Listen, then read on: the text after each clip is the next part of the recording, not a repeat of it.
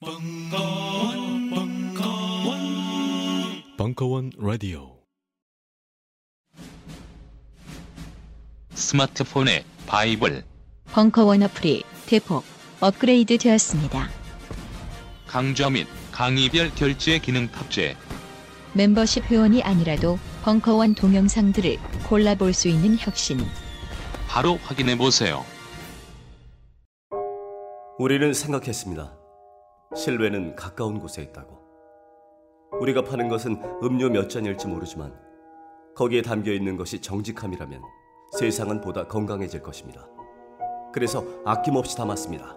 평산네이처 아로니아 친친친 지금 딴지마켓에서 구입하십시오.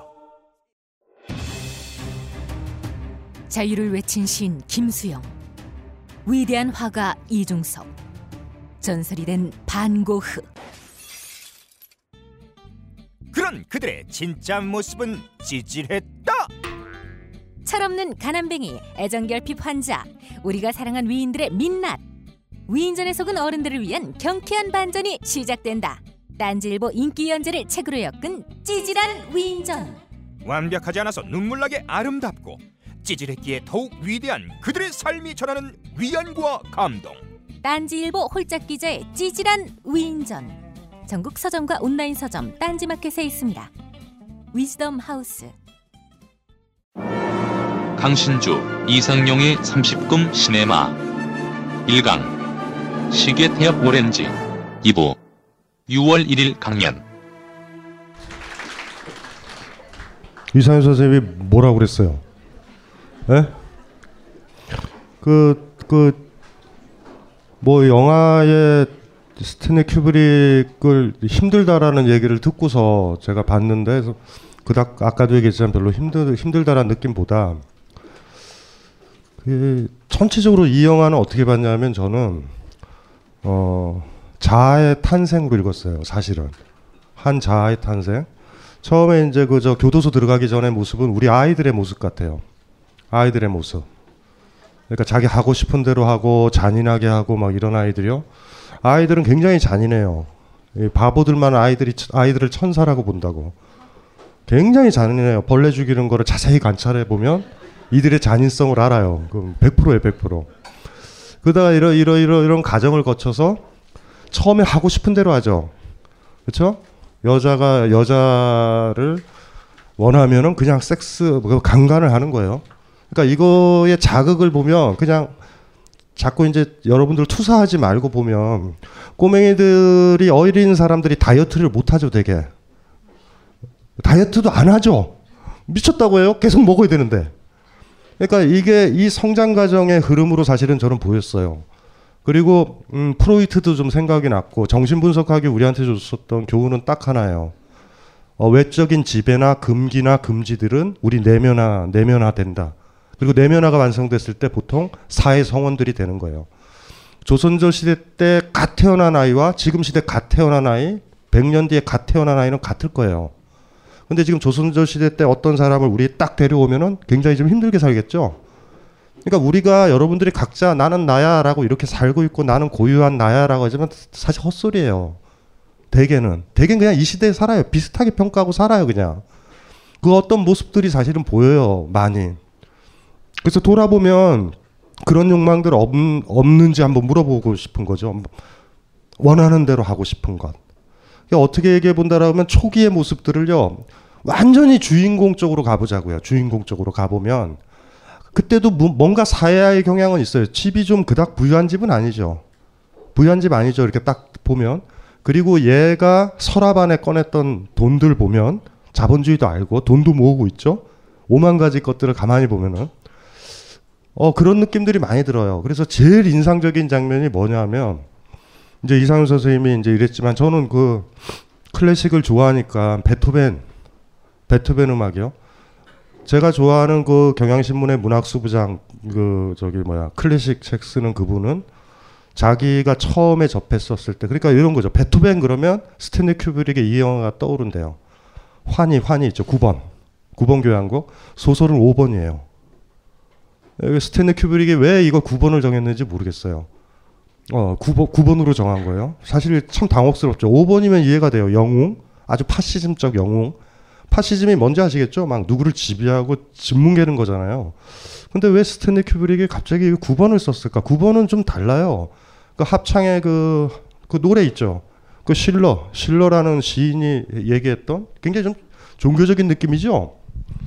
이제 베토벤 말기에 이제 뭔지 아시겠죠? 막, 아, 그래도 기도 안 들리고 이래도 괜찮은 거예요, 삶이. 어떤, 그렇게 좀 뭐라 그러나?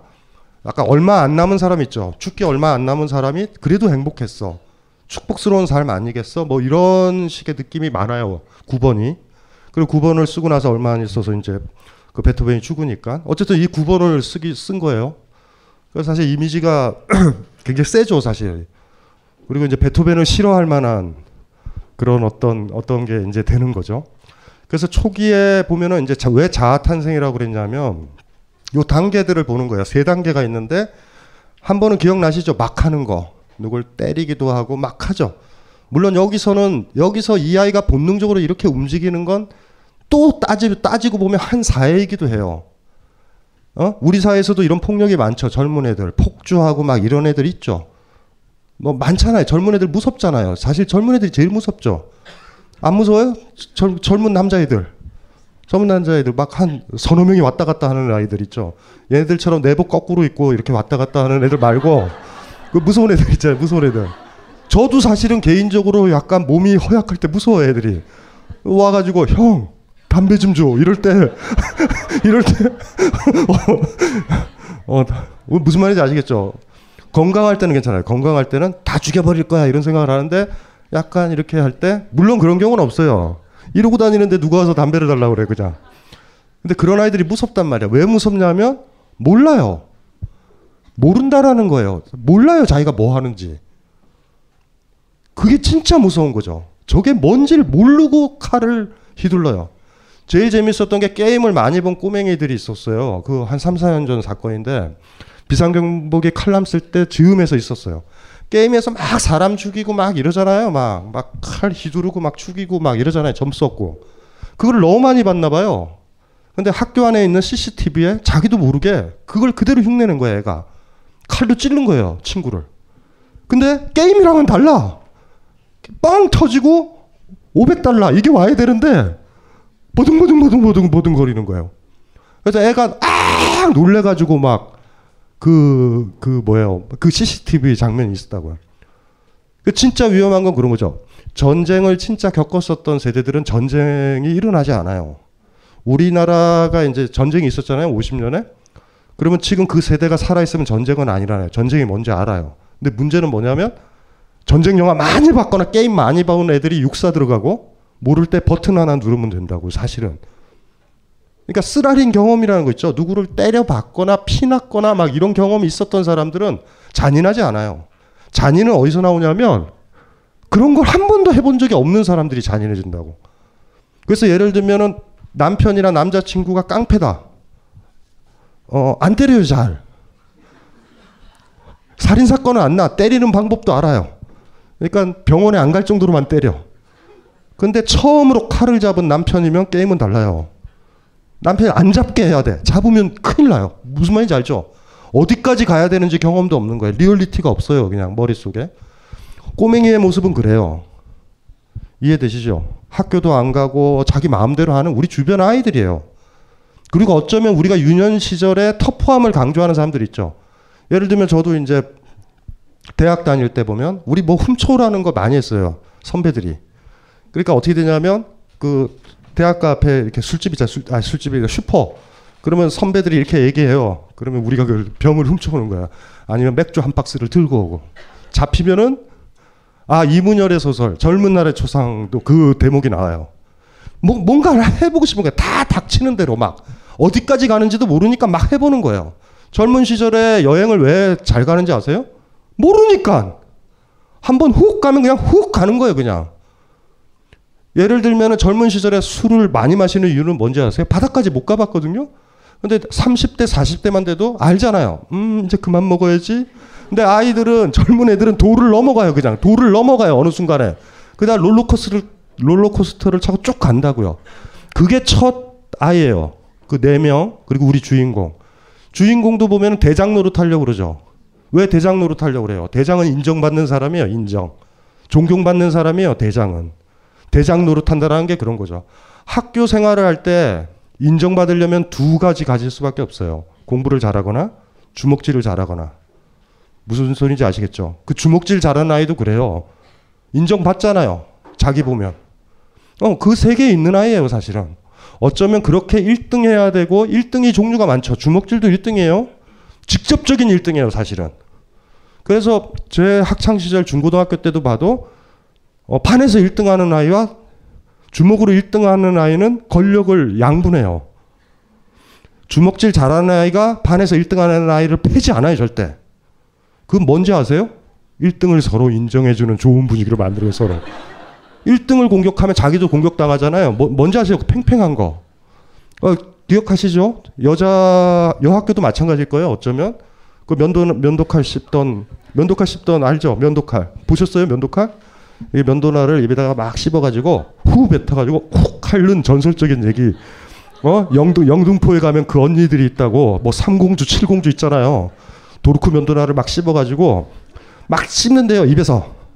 그러니까 그 언니들은 이런데요. 제 이렇게 해서 이게 얘가 마음에 안 들어.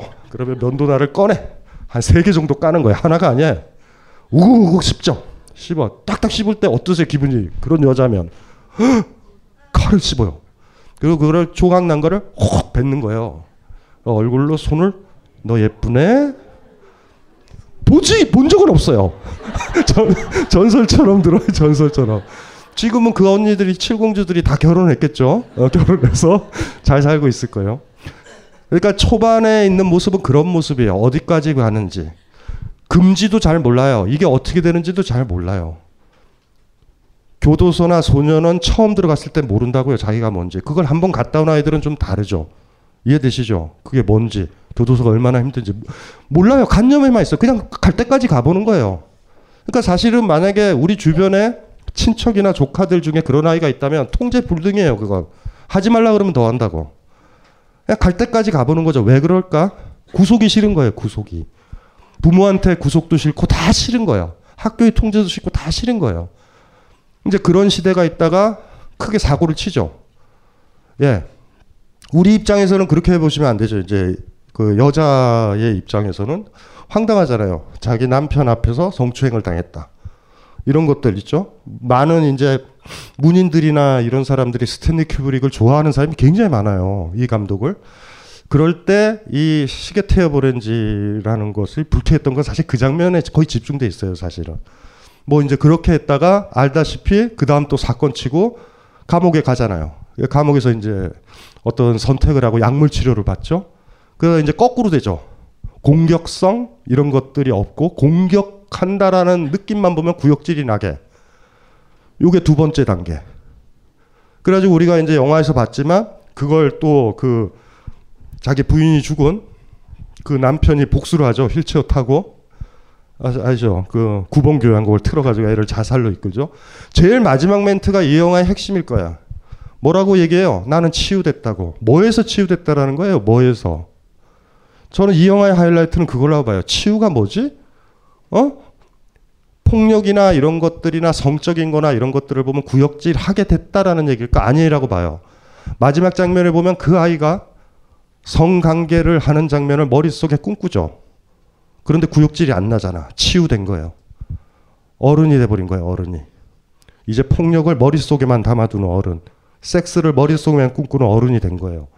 젊었을 땐 하고 싶은 대로 했거든요.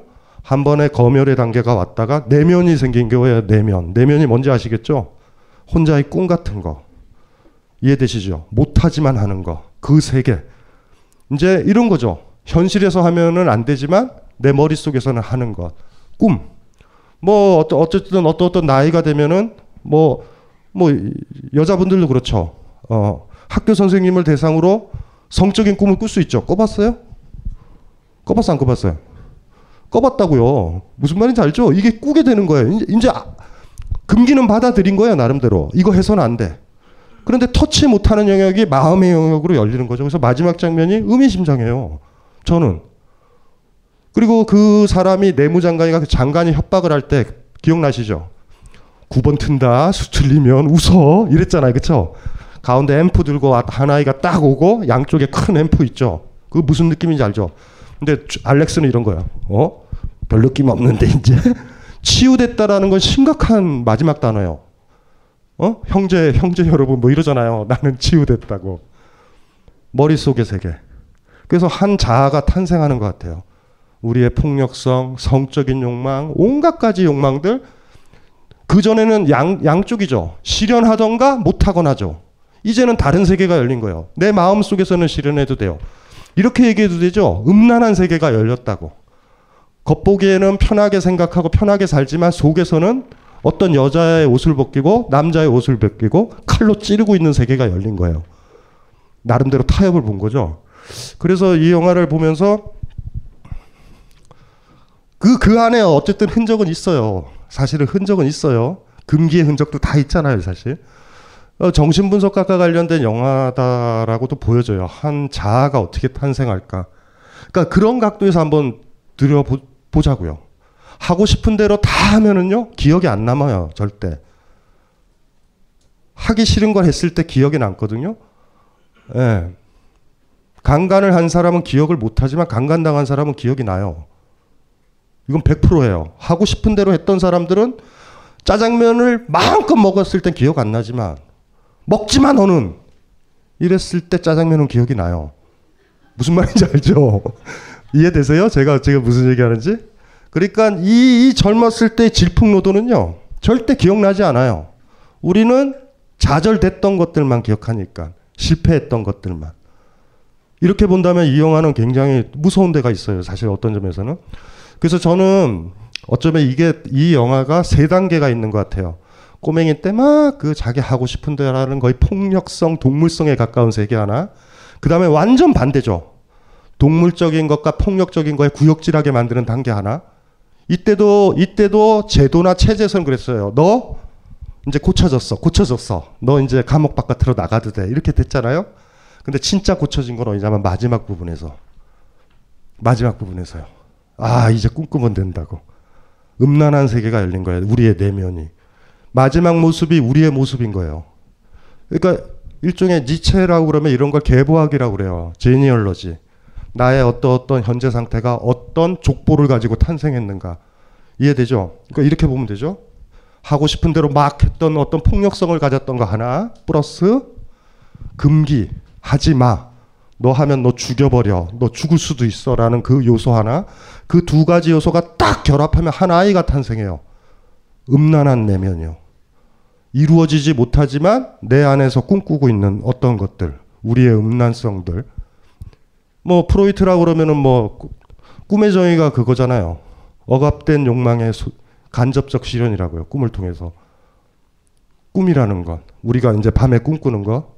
스탠리 큐브릭이 아주 힘든 걸 던지는 것 같아요. 우리는 굉장히 폭력적이다라고. 뭔지는 모르지만 그것서부터 이 영화가 가진 어두운 점은 그거예요. 여러분들이 가지고 있는 속에 들어있는 그 잔혹성과 폭력성. 채찍으로 남자를 패고 싶은 그런 어떤 폭력성들 그런 것들 있잖아요. 그게, 그게 있다라는 거예요. 그게. 에? 왠지 아무도 안 볼 때 바퀴벌레를 다 그냥 산산히 그냥 면도날로. 간혹가다 주부들이 예쁜 주부들이 고등어를 토막내는 장면을 가끔 볼 때가 있어요. 어, 어, 그거 대단한 거예요. 어. 중간의 부분 기억나시죠? 우리 사야의 가정 같아요. 그러니까 아, 우리는 그런다고요. 우리는 이렇게 생각한다고. 폭력은 나쁜 거라고. 하지만 우리 안에 폭력은 있다고요. 성욕은 나쁜 거라고. 성욕은 뭐죠? 정체가. 성욕은. 본인의 욕망 충족이에요. 그러니까 어떤 사람을 먹는 거랑 비슷한 거예요. 그냥 고등어 먹는 것처럼 팝콘, 팝콘 먹는 것처럼 팝, 팝콘한테 먹히는 건 좀 이상하잖아. 그게 무슨 욕망이야. 욕망이 이상하잖아요. 내가 그걸 장악해버리는 거예요. 무슨 말인지 아시겠죠? 나를 이렇게 내주는 건 아니에요. 불교에서 말하는 자비랑은 아무 상관없어요. 어떤 이기성과 폭력성이에요. 이거를. 무슨 말인지 이해되시죠? 제가 무슨 얘기하는지. 그 폭력성이 어쩌면은 남편한테는 통용이 안 되면 아들한테 가는지도 몰라요. 이 새끼는 내가 완전 장악하겠다. 무슨 말인지 알아요? 아주 과도하게. 그러니까 그게 있단 말이에요. 그러니까 이거를 스탠리 큐브릭 영화가 우리를 불편하게 하는 요소는 딱 하나예요. 우린 이기적이고 졸라게 폭력적이에요. 사해화됐다라는 걸, 이거를 아까 그 과정 보시죠? 뻥치는 거 보셨죠? 얘는 자신했어요. 알렉스는. 무슨, 이, 무슨 말인지 알죠? 막 떠드는 거 기억나죠? 에? 뭐 폭력이나 이런 거는 반사회적인 거예요. 이게 개소리잖아요. 정서적인 부분을 건드린 거예요. 어, 어떤 거냐면 얘한테 폭력성은 베토벤 구 번이란 말이에요. 베토벤 구 번 내면에 있는 거예요. 얘한테는. 그거는 지킬 수 있으리라 생각한 거예요. 그거는. 그것만 지키면 나머지는 떠들려고 생각을 한 거예요. 자신 있다라는 거야. 그거 지키려고 빠져나오려고 그러는 거고요. 교도소를 나오려고 그러는 건데 그걸 건드려버린 거예요. 그런데 주인공한테는 두 가지 음악이 있어요. Singing in the Rain이요. 그거는 못 잡았어요. 이, 이 얘네들이 약물 투여하면서 못 잡은 거예요. 마지막에 섹스는 남아요. 마지막 장면들. 그리고 끝날 때 스탠리 큐브릭이 근사하게 넣잖아요. Singing in the Rain을. 그건 남는 거예요. 이렇게 이렇게. 굉장히 무서운 영화예요. 사실 어떻게 보면. 와, 와, 원래대로 돌아가자고요. 제일 처음 모습이 제일 좋은 모습이에요. 받아들여지세요? 어떤 게 좋아요? 제일 마지막? 에? 나를 만지지는 말고 만지려는 꿈만 꿔라. 이 상태가 좋아요? 이거 이거 이거 굉장히 심각한 걸 던지는 거예요. 이 영화의 불편함은 성추행에 있는 게 아니에요. 훈육의 과정이거든요. 미셀 푸코라 그러면 훈육의 과정이라고 그랬을 거야. 저걸 과도하게 과도하게 과장돼서 스탠리 큐브릭이 잡은 건데 내가 어떻게 어른이 되어 있느냐라는 걸 보여주는 영화예요. 마지막에. 내 마음속의 욕망들 이게 어떻게 생겼을까라는 걸 보여주는 거예요. 어른은 어떻게 탄생했을까. 혼자만 있다면 뭐 하실 거예요? 우리가 간혹 이런 질문을 던진다고. 무인도에 있으면 뭐 할 거냐고. 무인도에 있으면 뭐 할 거예요? 무인도에서 뭐 할 거야? 남자 한 명이랑 가요. 뭐 할 거야? 아, 뭐, 뭐, 아, 필요도 없어요. 뭐 할 거냐고요? 에? 욕망? 저분은 계속. 스탠리 큐브릭의 무서움이 뭔지 아시겠죠? 이걸, 이걸, 이걸 어떻게, 어떻게 우리가 받아들일 것이냐. 못 받아들인다고. 우리도 이 알렉스처럼 끝난 사람들이에요. 우리도 이, 이 교육을 받은 거예요. 이렇게 흘러와 버린 거예요. 마음속에서는 간음을 해도 되고 마음속에서 살인을 해도 되지만 겉으로는 해서 안 된다는 걸 받은 거예요. 어느 날 이걸 진짜로 못하게 됐을 때 우린 터지죠. 우리 스스로를 갉아먹기도 해요. 막 종이도 찢기도 하죠. 막 죽여버릴 거야 막 이러면서. 에? 우리가 이게 이 모습이라고. 이 모습을 우리는 받아들일 거예요. 마지막 모습을. 그러면 첫 번째 모습도 잔혹한 걸로 받아들인다고. 근데 한번 돌아보잔 말이에요. 한번 돌아보자라는 말이에요. 우리 인간은 어디서부터 출발을 해야 되는가라는 거를. 훈육당했던 사람. 미셀 푸코의 테마죠. 아주 압축해서 보여주는 거예요. 우리가 어떻게 어른이 되어갔는지. 지금 입장에서 보지 말자고요. 예? 먹고 싶을 때 먹었고 싸고 싶을 때 싸잖아. 무슨 말인지 이해되시죠? 여러분들 대소변 가리죠 지금. 이거 심각한 문제 아니에요. 이거 굉장히 힘든 거라고요. 프로이트에 따르면 항문기라는 게 있어요. 항문기. 항문기라는 건 뭐냐 하면은 항문의 쾌감이 집중될 때가 있어요. 구강기, 항문기, 그 다음에 성기기죠. 일종의. 그러니까 쾌감이 옮겨간다고. 입에서. 아이들이 엄마 젖꼭지를 잘 빠는 이유는 거기서 쾌감이 극대화될 때 있어요. 그 다음에 항문에서 똥이나 이런 거를 누게 됐었을 때 쾌감을 느낀다고. 그래서 사실은 나중에 나이 들어가지고도 그래요. 입으로 섹스를 좋아한다. 그, 그 상태에서 욕망이 억압됐던 사람들이라는 거예요. 항문 성교. 이해되시죠? 프로이트는 그렇게 설명을 한다고요. 그러니까 이제 심각한 문제예요. 이 영화 자체가 주는 불쾌함의 근본적인 거는 지금 나중에 돼가지고 마음속에만 간음을 하고 마음속에만 욕망을 꿈꾸고 폭력을 꿈꾸는데 현실에서는 젠틀하게 살아가는 그 모습에 우리를 일치하려 할 건가. 근데 이건 아시죠? 어떤 어떤 흔적을. 여러분들 부모님이 그렇게 키우잖아요. 에이 하지마. 손 때리면서 계속 손 때리면서 눈 까집어서 약 넣는 것만이 아니라 그럴 때 있죠. 깜짝깜짝 놀랄 때 있잖아. 여러분들도 집 청소하잖아요. 혼자. 부모님 죽은 지 오래됐는데. 어머니가 그렇게 하게 한단 말이에요. 그게 정신분석학의 교훈 얘기했잖아요. 지배는 내면에서 완성돼요. 부모가 죽어도 부모의 지배를 우린 받는 거예요. 그러니까 그 잣대에서 볼 것인가라는 거예요. 그러니까 제일 마지막에 있죠. 꿈꾸는 모습 있죠. 가증스러운 모습 있죠. 그 모습이 우리 모습인 거예요. 근데 돌아보면 그게 어떤 과정을 거쳤는지 아시겠죠. 폭력. 진짜 다른 폭력. 폭력이 난무하죠. 한 개개인이 가진 폭력들, 체제가 가진 폭력들, 이게 교차하는 거예요. 따지고 보면 어떤 독재자는 뭐예요? 강력한 자기폭력을 실행하는 사람이잖아요. 어쩌면 이거를 전반적으로 이렇게 보다 보면 니체에 대한 조롱으로도 보여요. 니체가 두 가지로 독해되거든요. 초인이 자기 삶에 대한 긍정도 있고, 히틀러라든가 파시스트들이 니체를 독해하는 방법이 있어요. 초인이라는 게 강력한 히틀러 같은 사람, 자기를 지배하고 세계를 지배하는 사람, 이렇게도 독해됐다고요. 이십 세기 초에. 그러니까 그런 거를 생각을 해보게 되는 거예요. 이 영화의 무서움은 거기에 있다고. 어디에, 어디에다 포커스를 둘 것인가. 이게 힘든 거예요. 이게. 여러분이 가진 폭력성에 직면할 수 있을까. 스탠리 큐브릭이 던지는 거예요. 에? 저 새끼 나쁜 새끼 이, 조, 이 정도로 들어가면 안 된단 말이에요. 나중에 되니까 좀 괜찮아졌네가 아니죠. 첫 번째 단계, 자기가 강력하게 폭력을 세계에 대해서 행사했던 시절이에요. 하고 싶은 대로 하는 거예요. 막. 두 번째는 외적인 폭력에 철저히 노출돼서 전혀 무방비 상태로 당해요. 그렇게 돼서 통제가 완전히 되리라고 생각했는데 통제가 안 되고, 폭력은 마치 물길을 댐으로 막으면 딴 길로 이렇게 수로를 찾듯이 우리의 내면 자아의 형태로 탄생한다고요. 제가 아까 그래서 얘기했잖아요. 예? 어떤 좌절을 겪을 때 결여를 느끼, 느끼게 되고 우리는 꿈꾼단 말이에요. 먹지마 먹지마 기억나시죠? 응? 이빨 썩어 사탕 먹지마, 뽑기 먹지마, 이 얘기요. 강력하죠 그게. 나중에는 이게 어떤 시기든지 간에 우리한테 지배를 한다라는 거죠. 이게 심각한 문제예요. 알렉스의 어린 시절로 돌아가실래요? 그게 여러분들의 모습인데 어떤 게 나아요? 어떤 게 나은 것 같아요? 예? 어떤 게 나은 것 같아요? 직접적으로 어떤 여자를 어떤 남자한테 성적인 욕망을 육체적으로 개입을 하는 게 나아요? 아니면은 언감생심, 꿈속에서만 밤에 옷을 벗기는 게 나아요? 채찍히 두르면서. 어떤 게 나아요? 첫 번째? 특이하신 분이네. 첫 번째요? 네, 첫 번째. 그럼 똑같아요. 이분이 저를 보고서 저 새끼 마음에 든다. 그러니까 채찍 들고 와서, 그러면 이제 경찰이 이분을 잡아가서 교화를 시키고 눈을 뒤집어 버리 이렇게 하는 거죠. 그래서 남자의 벗은 몸만 보면 개욕질이 나게.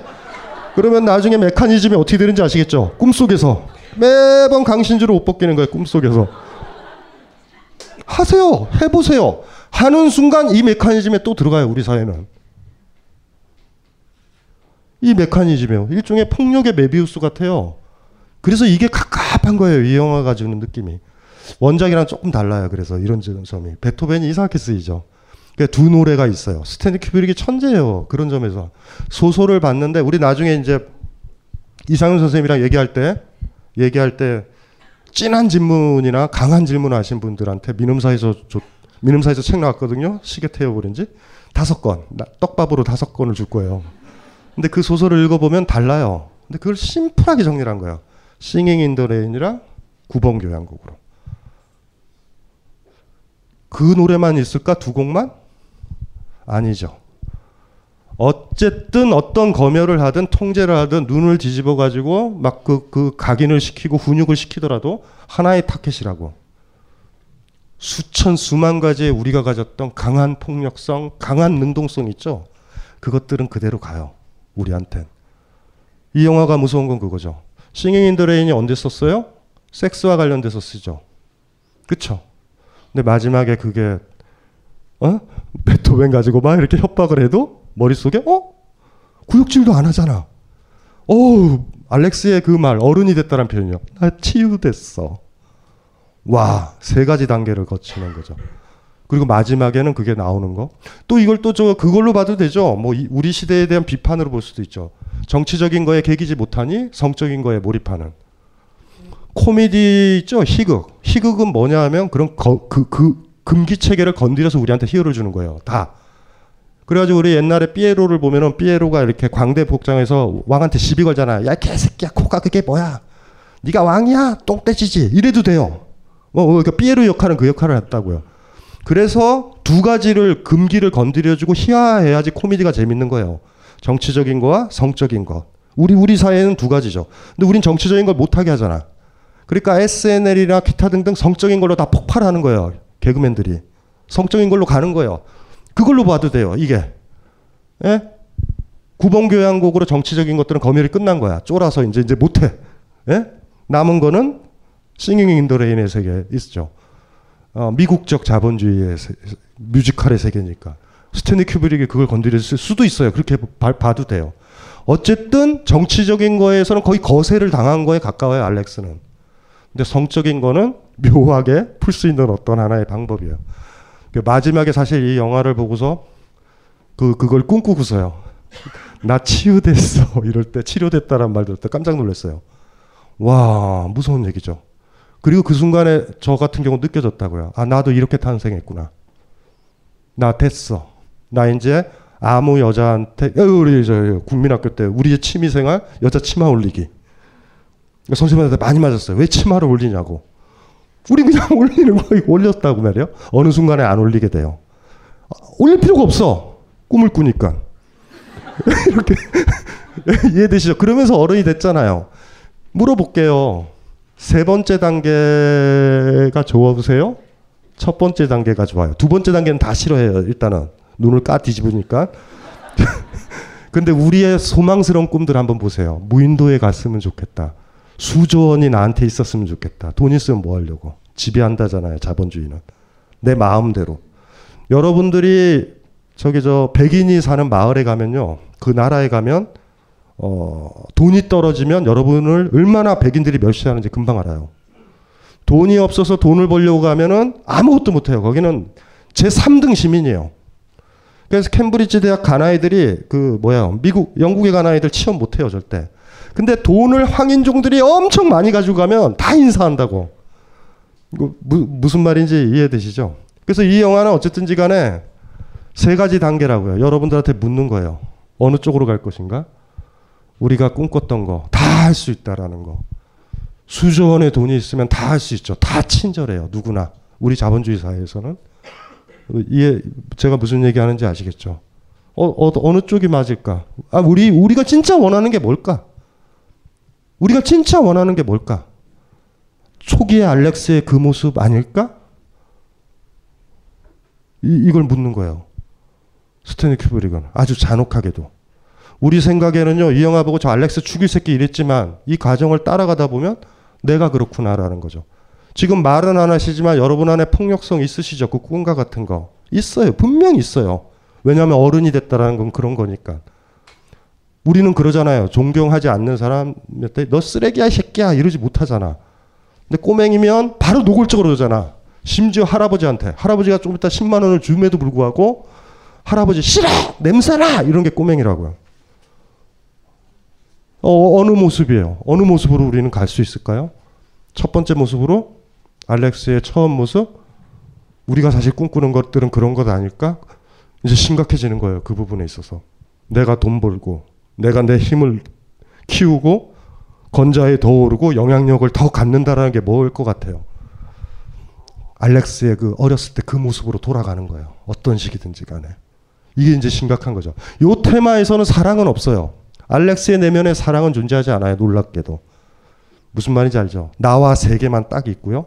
내가 세계를 지배하던가 세계가 나를 지배하던가 둘 중에 하나예요. 그래서 이 스탠리 큐브릭의 영화가 또 간접적으로 가르쳐주는 거. 다른 세계가 하나 있을 수도 있다라는 어쨌든 암시 같은 거예요. 여기에 등장하는 여자와 관련돼서 알렉스는 사랑에 빠지지 않죠. 그런 거 없어. 다 없어요. 여자는 그냥 고기 덩어리예요. 그냥 고기 덩어리. 내 성욕을 푸는 자의 도구예요, 얘한테는. 내면을 읽는다 이런 것도 없어요. 다른 세계도 읽을 여지는 있어요. 가장 암담한 모습을 하나 그린 거죠. 스탠리 큐브릭의 다른 작품을 본다면 저는 이, 이 시계태엽 오렌지는 그런 것 같아요. 이런 걸 얘기해 주는 것 같아. 이런 세계에 너희들 살래? 첫 번째 단계든 두 번째 단계든 세 번째 단계든 끔찍하잖아요. 여기서 벗어날 수 있는 방법. 폭력에 가장 멀리 있는 방법이요. 폭력에 가장 멀리 있는 걸 우리는 사랑이라고 불러요. 다른 스탠리 큐브릭의 작품을 본다면 그 세계가 나오거든요, 그 성찰들이. 그래서 이 영화가 심각한 거죠. 스탠리 큐브릭이라는 감독의 현실 감각이요. 무서운, 무서운 현실 감각. 이제 알렉스가 좀 덜 밉죠. 아, 그래도 미워요? 그래도, 그래도 여전히 미워요? 아, 알렉스는 그런 캐릭터예요, 알렉스는. 마지막에 세 번째 단계다라고 나중에 전편을 보셨을 때 한번 보면은 그런 이 흐름에서 투두두둑 보면 스탠리 큐브릭이 진짜 기가 막히다, 감독이. 감독이 진짜 기가 막힌 사람이에요. 중간에 두 번째 단계 때 앙탈 부리는 거 봤죠? 사기치고. 아, 나쁜 거예요. 폭력은 그만해요. 베토벤은 건지려고 그랬죠. 베토벤의 구역질이 나면 안 되잖아. 왜냐하면요, 베토벤, 베토벤은 순수한 폭력성이거든. 애들도 팰 수 있고, 무슨 말인지 알죠? 꽃도 꺾을 수도 있고, 여자도 함부로 만질 수도 있는 게 베토벤이에요, 얘한테는. 그건 지키고 싶은 거야, 그거는. 내가 노예로 살아야 돼?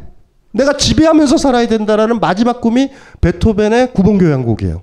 그러니까 말로는 막 그러죠. 낙교가 됐어요. 괜찮아요. 폭력은 나쁜 거예요. 베토벤이 점령을 당해요. 근데도 괜찮아요. 싱잉 인 더 레인이 있어서. 그 세계는 남아요, 얘한테는. 제가 아까 농담 삼아 그랬잖아요. 권력, 정치적인 것, 성적인 것 말고 두 가지 지배력만 있을까요? 수천 가지 있을 거예요, 어쩌면. 음. 그래서 참 묘하죠. 마지막 알렉스의 모습은 또 이런 모습이기도 해요. 훈육을 하더라도 인간은 훈육되지 않아. 에? 무슨 말인지 아죠? 누쏘가 좋아하는 테마 있죠. 우리 자연 상태를 보존하고 있는 거야. 뭐 이럴 수도 있어요. 희망을 보시면 돼요, 희망을. 근데 그걸 희망으로 읽는 순간 첫 번째 단계 알렉스를 우린 받아들여야 돼. 이게 심각한 거죠. 그래서 여러분들은 왔다 갔다 하실 거예요, 계속. 구역질하는 알렉스 어떻게 생각해요? 괜찮지? 그때 되면 괜찮죠? 여러분 이렇게 생각한다고. 저 새끼 이제 나 성추행 못한다. 여기 여성분들은 그럴 거예요. 아니면 노숙자이고 가난한 사람들은 이럴 거예요. 저 새끼가 자본가가 돼도 나를 안 팰겠다. 이해되죠? 그렇게 생각할 거라고요. 근데 이게 복잡해져요, 이 영화가. 잔혹해요. 왜 잔혹하냐 하면 너무 정직해서 잔혹한 것 같아요. 많은 사람들이 얘기하고 저도 강조하지만 자기의 맨 얼굴을 보는 것처럼 불쾌한 일은 없어요. 자기의 욕망들, 요조숙녀인 것 같고 멋져 보이지만 안에서는 B급 욕망이 꿈틀꿈틀대고 있고, B급 욕망인데 또 그 얘기도 못해요. 오늘의 목적은 모텔에서 저 남자랑 자고 싶은데 얘기를 못해. 확! 이러지도 못해. 집에 가서 으 이러고 있고. 확! 확 하면 또 놀라운 거는 경찰서 잡아가요. 그러니까 눈을 또 까뒤집어서 약을 넣어. 이게 뭐야, 이거 어떻게 벗어나요, 여기서. 이게 이게 잔혹한 모습이에요. 도대체 여기서 어떻게 벗어날까. 아무 흔적도 없지만 제가 봤었을 땐 여기서 빠진 세계가 있어요. 폭력에 반하는 세계, 사랑의 세계 있다라고 그러면 스탠리 큐브릭의 다른 작품과 대조를 해서 한번 볼 필요가 있는 거죠. 그런데 그래서 스탠리 큐브릭이 다뤘던 흔히 걸작이라고 하는, 걸작이 뭐겠어요? 이런처럼 성추행이나 강간 이런 게 안 나오는 영화들인데 뭐 메시지가 있어야 걸작이에요, 사실. 걸작도 웃기는 거야. 스탠리 큐브릭의 시계태엽 오렌지가 제일 큰 걸작이에요. 불쾌함이 어디서 왔는지 아시겠죠? 이게 복잡해진단 말이에요. 폭력 이런 걸 얘기해요. 우린 남을 지배하려고 한다. 우린 남을 지배하려고 한다. 현실에서 못하면 어른이 돼서 꿈속에서만이라도, 현실에서 못 죽이면 꿈속에서라도 누군가를 죽이는 나 자신이요. 남편을 통제 못하면 자식이라도 잡고, 자식도 통제한다면 개라도 키워서 개라도 통제하는 거예요. 무슨 말인지 알죠? 개가 말 안 들으면 대량 난갑니다. 개마저도. 이해되죠? 우리, 우리 그런 걸 찾는 거예요. 그 모습을 보여주는 거예요, 여러분들. 자, 그 상태에서 사랑을 해보세요. 이게 이제 우리의 숙제죠. 우리의 숙제인 거예요. 나는 그런 존재인데. 이게 이제 스탠리 큐브릭이 보여준 거니까 훌륭한 영화죠. 일, 일, 일이 얘기하니까 훌륭해 보이죠. 그래서 저는 저 사실 이 영화를 보고 마지막에 있죠. 우리한테 이렇게, 이렇게 독백처럼 나 치유됐다, 치료됐다 그럴 때 어우 막 소름이 쫙 끼쳤어요. 그리고 막 꿈속에서 있죠. 와, 옛날에는 여자 가슴만 봐도 그 구역질을 했던 아이인데 이제 괜찮은 거야. 하나의 소시민적 내면이 생긴. 응? 그게 모르겠어요. 그건 모르겠어요. 도대체 어떤 모습이 더 좋은 건지 모르겠어. 여기서 선택하기가 만만치가 않아요. 어떤 우리가 보통 사회 통념상 악을 행했을 때 구역질이 나는 모습이 좋은 건지. 어떠세요, 그건? 구역질. 조금만 나쁜 생각해도 구역질이 나. 어때요, 그거? 어, 어때요, 어때? 그러니까 세 개 잘 잘 정해봐요. 남자를 만났는데 그 남자를 벗기고 싶어. 그리고 막 벗겨. 첫째 나. 두 번째는 남자를 벗기려는 생각만 해도 구역질이 나. 세 번째는 꿈만 꿔요. 음, 벗는다, 벗긴다. 셋 중에 누가 나? 셋 중에 에? 마이크는 왜 가져왔지? 아, 왜 그러지? 그럼 어떤 게 나아요? 어떤 게? 어떻게 하려고? 비구니? 수녀? 뭐 어떻게 할 거예요? 어떻게 질문해 보세요. 어, 대답해 보세요. 어떤 게 나아요?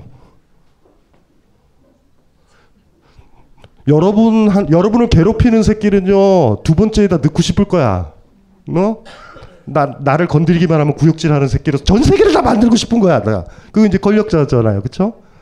여러분 자신으로 들어가 보자고. 어떤 자아가 좋아요? 첫 번째, 그냥 남자만 보면 일단은 덮치고 본다. 두 번째는 덮치려고 하는 생각만 하면 구역질이 난다. 세 번째는 어 머릿속에서만 막 마구 벗긴다, 양파처럼. 세 번째 자아 중에 어떤 게 나아요? 못 고르겠죠. 그 셋 중에 어떤 게 좋다고 누가 얘기를 해요, 감히? 이 영화 가지고 있는 참담함은 거기에 있어요, 보고 나면. 이게 뭐야, 다 이상하잖아, 이게. 무슨 말인지 아시겠죠? 야, 이게 힘든 거야. 방법은 하나 있어. 방법이 하나 있어요. 그 남자가 앞에서 옷을 벗어버리는 거야. 사랑의 힘이에요, 그게. 내가 벗기려고 하는 것도 아니고. 무슨 말인지 알지? 벗는 거야, 그냥. 그러면 되잖아. 여러분 혼자서 찾을 수 있는 타인과의 관계는 세 가지 가질 수밖에 없어요. 내가 지배하려고 들거나, 지배하면 안 돼 타인을 이래가지고 막 구역질하거나, 아니면 꿈속에서만. 그걸 구원해 줄 수 있는 사람은 딱 한 사람, 그 바깥에 있는 그 누군가예요. 누군가가 누군지는 몰라요, 그게. 개일 수도 있고 바람일 수도 있고 꽃일 수도 있어요. 몰라. 딜레마에서 벗어나지 않아요? 어머, 벗기기도 전에 벗어버리네? 뭔지 알죠? 뭔지 알죠? 어? 예. 네. 내가 확 안으려고 그러는데 확 안긴, 안긴다? 세 가지의 딜레마에서 벗어나잖아요. 저는 이 영화 보면서 이런 생각들을 했어요. 그래, 그래. 이 암담한 삶을, 세 가지의 자아가 다 나쁜데, 이걸 진짜 나쁘다라는 걸 다 공감을 하는 거예요. 다 공감해야 돼요, 처절하게.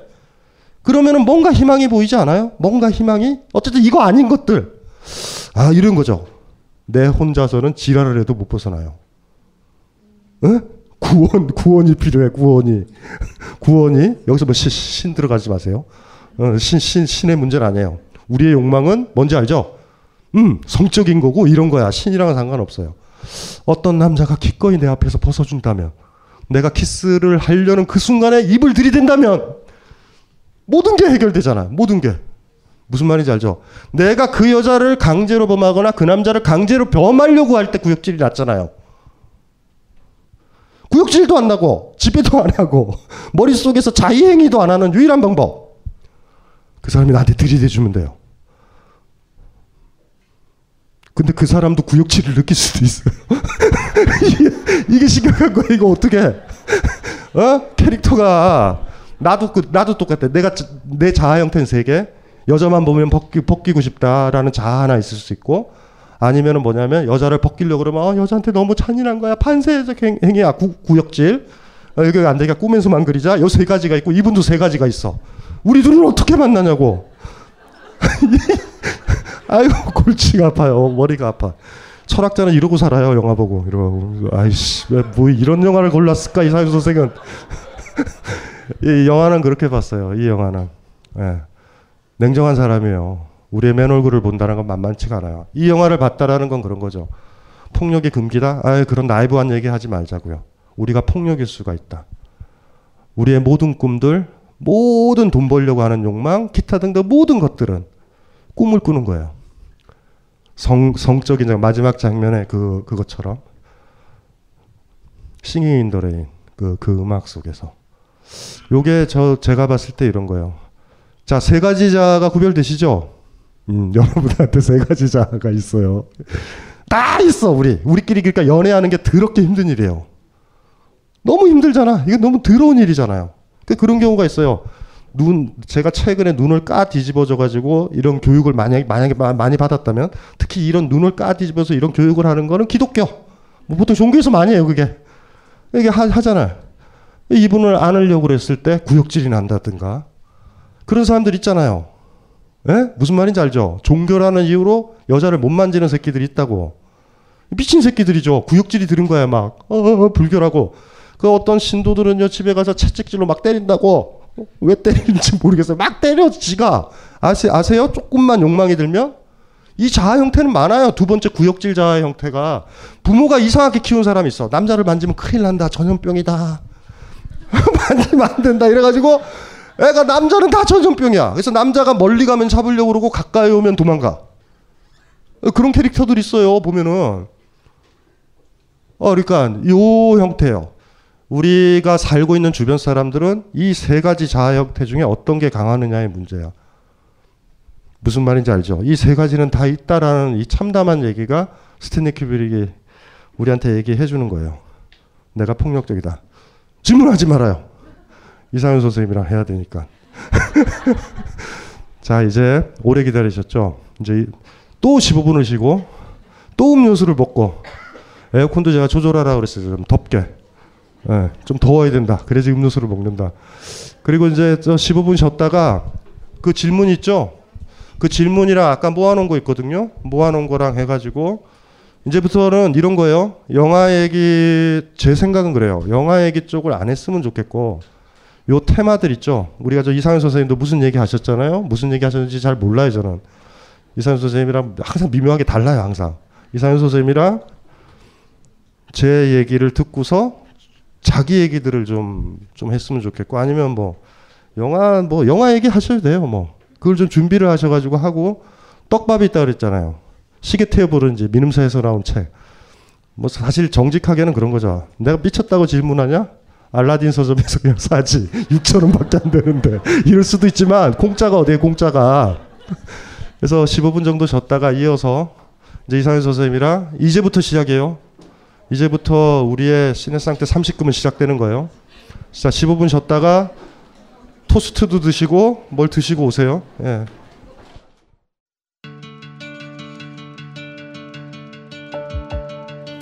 여러분들이 좀 더 즐겁게, 남은 여러분들의 인생 동안 단 몇 초라도 더 즐거움을, 기쁨을 가질 수 있는데 조금이라도 도움이 되었으면 합니다.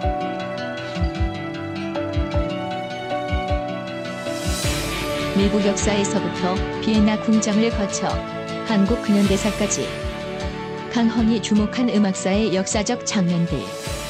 음악평론가 강헌의 첫 책 출간. 이름하여 전복과 반전의 순간.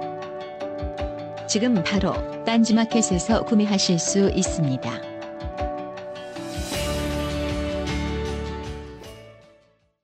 안녕하세요. 용산에서 가장 믿음 가는 조립 피씨 전문 업체 컴스테이션의 이경식입니다. 당장이라도 사용하고 있는 컴퓨터를 들어다 던지고 싶을 때, 그럴 때를 대비해 저희 컴스테이션이 용산 선인상가 이십일 동 일 층 백삼십 호에서 기다리고 있습니다. 아이티 강국에 걸맞게 믿을만한 조립 피씨, 컴스테이션이 신뢰를 바탕으로 그 기회를 제공해드리겠습니다. 궁금하신 점은 문의 주십시오. 공일일 팔구이 오오육팔 번입니다. 우주 최강의 만족스러운 서비스를 제공해드리는 저희 컴스테이션이 늘 기다리고 있겠습니다. 딴지스에게 에프원 같은 존재, 컴스테이션은 조용한 형제들과 함께합니다.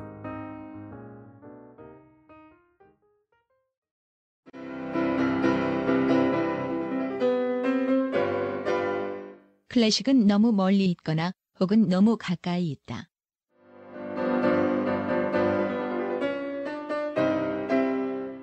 재수없는 천재주의 예술사관이 아닌 시대 속 존재로서의 클래식 음악사.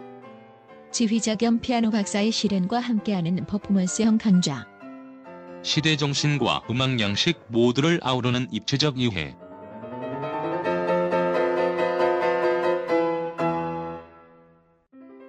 이천십오 벙커원 울트라 스페셜 클래식 끝판 사십팔 주 과정. 강헌, 송창진, 올드 클래식. 자세한 사항은 벙커원 홈페이지를 참조하세요. 각종 사회 비리에 처절한 똥침을 날려온 딴지일보가 마켓을 열었습니다. 기자들이 검증해 믿을 수 있는 상품들을 은하계 최저가로 판매하여 명랑한 소비 문화 창달에 이바지할 딴지마켓. 이제 신뢰를 쇼핑하세요. 주소는 마켓 점 딴지 점 컴. 제가 어떻게 하냐면 요거부터 해결을 해야 되거든요. 그러니까 이상현 선생님이 한 개 하고 나 한 개 하고 한 개 하고 한 개 하고 한 개 하고 빨리빨리 해요. 빨리빨리요. 먼저 하세요. 제가 먼저 할까요? 네. 영화에서 피해자로 등장하는 여자들의 추행을 당하는 장면에서 받은 인상은 고통스러워한다기보다는 저항하는 척 즐기는 것 같은 느낌이었습니다. 감독의 의도인 건지 제가 잘못 이해한 건지 잘못 이해한 거예요. 그 하나 하세요. 제, 제가 하나 할게요. 빨리 빨리 제가 빨리빨리 할게요. 결혼 이십 년 차 주부입니다. 남편이 잠자리를 계속 거부하는데 극복할 수 있는 방법 좀 부탁드립니다. 이거는 이 주부의 눈을 눈을 이렇게 까 뒤집어 가지고 약을 넣고 이게 남편이 거부를 하잖아요. 거부를 하는데 덮치면 성추행이에요. 가정성폭력. 근데 거부를 하잖아요. 이게 이렇게 진짜 거부를 하면 다른 남자랑 자도 돼요. 이건 괜찮은 거야. 무슨 말인지 알죠? 남편도 인정을 할 수밖에 없어. 그리고 고마워해. 딴 데 욕망을 풀고 오기 때문에. 그러니까 남편이 진짜로 거부를 하시면 딴 남자를 찾아보시면 돼요. 호스트바. 호스트바 같은 데가 있어요. 서울에도 있나 모르겠는데 부산에는 많아요. 부산 같은 데, 강한리 이런 데 보면 호스트바 많아요. 호스트바. 거기 가서 알아서 하셔야 돼요. 무슨 말인지 아시겠죠? 예. 하나 하실래요? 네. 약간 진지한 질문이긴 한데요. 폭력이란 우리 모두에게 내재되어 있는 것이라면 그것을 억제하려는 시도조차 폭력이라고 볼 수 있다면 우리 개개인은 폭력을 어떻게 어떤 방향으로 재교육시켜야 되는 것인가요? 폭력을 어떤 방향으로 재교육시킨다고요? 근데 사실 폭력이라고 하는 게 인간 문화의 토대가 된다고 얘기하는 건 대단히 기본적인 인류학적 성찰 중에 하나죠. 뭐 아주 쉬운 예로 하나 들게요. 대부분 다 이제 건국 신화들 설화들 선생님, 있잖아요. 사례를 들면 이걸 다 못해요. 나 그래요. 방법만 얘기해줘. 방법만. 이거, 이거 몇 장인데. 약간 진지해서. 아 진지하지 않아요. 그냥 지기 지기. 그럼 선생님 뭐라고 답변하시겠어요? 아, 자기께 빠진 거잖아요. 폭력이라 우리 부대에게 내재되어 있는 것이랑 그것을 억제하는 시도도 폭력 아니라고. 이게 저 어리신 분이에요. 명환 누구예요? 명환. 이런 질문들 막 개념으로 이렇게 머릿속에 푼단 말이에요. 그러니까 이게 이게 문제는 그런 거죠. 그러니까 뭐 억제하려는 시도도 폭력 아니냐? 다 폭력이죠. 폭력. 원초적으로 출발을 하자고요. 다람쥐도 폭력이잖아요. 도토리 해치잖아요. 다. 폭력을 받아들인 다음에 방법은 딱 하나예요. 그 어차피 그 누누이 강조하지만 우리가 선택할 수 있는 건 딱 하나. 최소한의 폭력이에요. 최소한의 폭력. 폭력이 정당한 폭력을 없애지는 못해. 폭력을 없애려면 우린 신이 돼야 된다고요. 돼지고기도 못 먹고 쌀도 못 먹어. 그러니까 가급적 적게 먹기. 최소한의 폭력.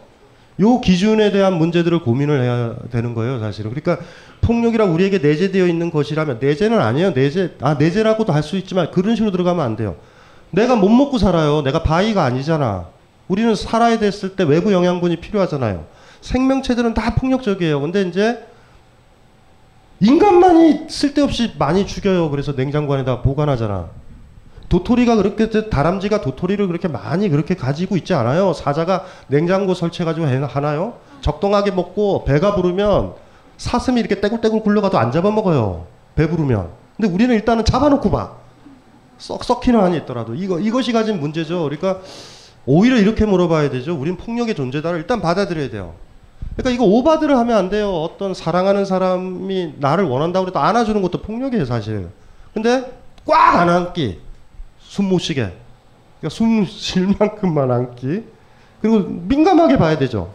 최소한의 폭력일까? 이렇게, 이렇게 좀 보는 감각이라고 그래야 되나요? 그런 식으로 접근에 들어가야 돼요. 그러니까 이런 식으로 뭐 폭력은 내재적인데 이것도 통제하는 것도 폭력 아닌가? 이거 쓸데없는 소리다. 왜냐하면 뭔가 작용을 가하는 게 폭력이다라는 전제에서 이런 질문이 나온 거잖아요. 그러니까 이게 이분은 굉장히 지적인 것 같지만 세상 물정을 잘 모르는 거예요, 지금. 이거 의미가 없단 말이에요. 이게 사실 의미 없는 질문이에요. 그러니까 이런 걸 사례를 들어서 설명을 하면 안 돼요. 왜 안 돼요? 제가 이 년간 다 상담을 해봤잖아. 아니에요.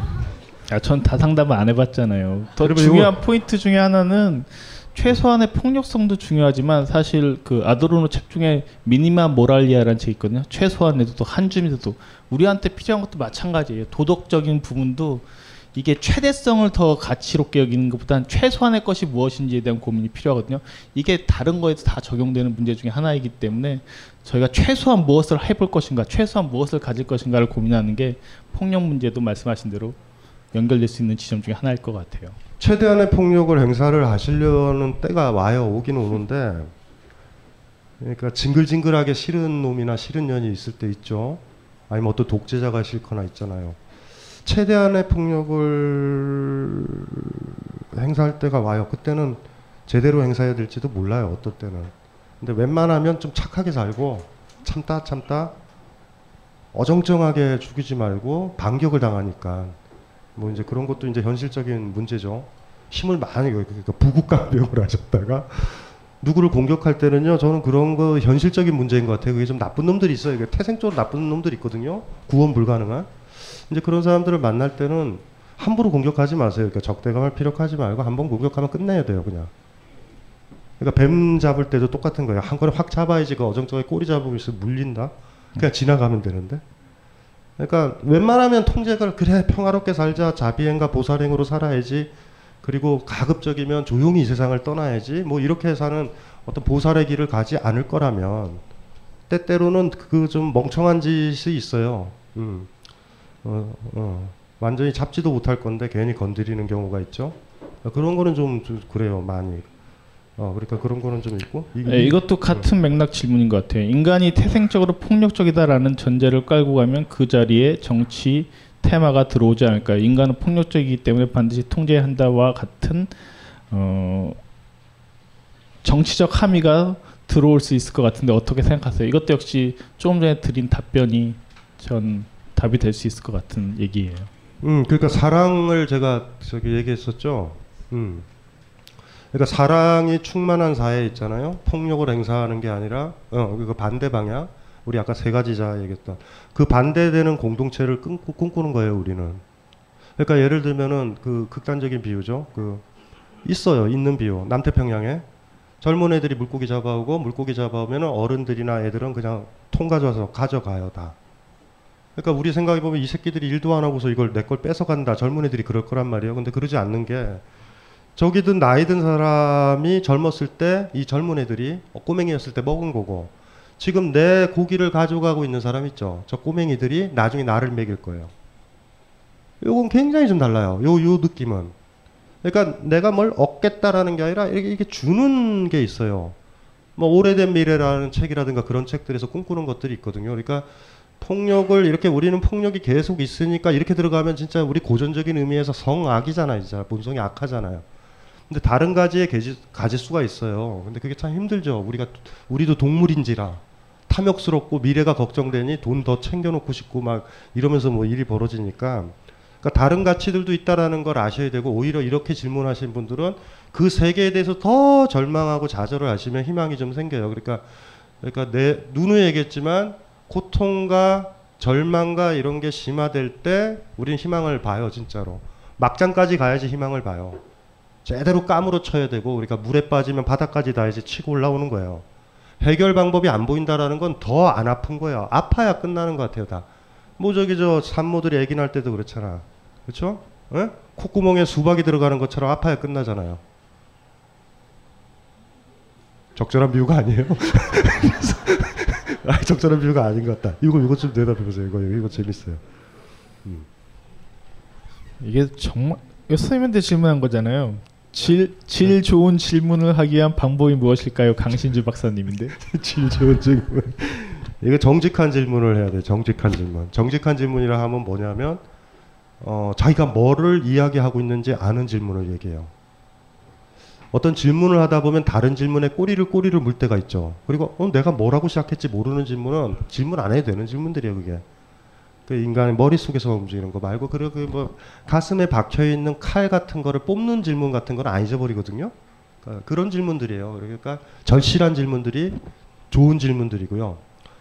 그래서 어, 절실한 질문들만 하시면 돼요. 그거는 굉장히 강력해요. 우리 예전에 저, 저, 저 방 안에서도 얘기했지만 옛날에 정진 스님이 다설법 했죠. 다설법. 어? 그 정진 스님이 벙커 사람들한테 힘들어했단 말이에요. 많이. 그냥 들이대니까. 사찰에서는요. 마음을 비우세요. 그러면 어 비우면 되는구나 이러고 가요. 할머니들이. 근데 여기서는 마음을 비우세요. 그랬더니 어떻게 비워요? 정지, 정지심이 대량 난감이에요.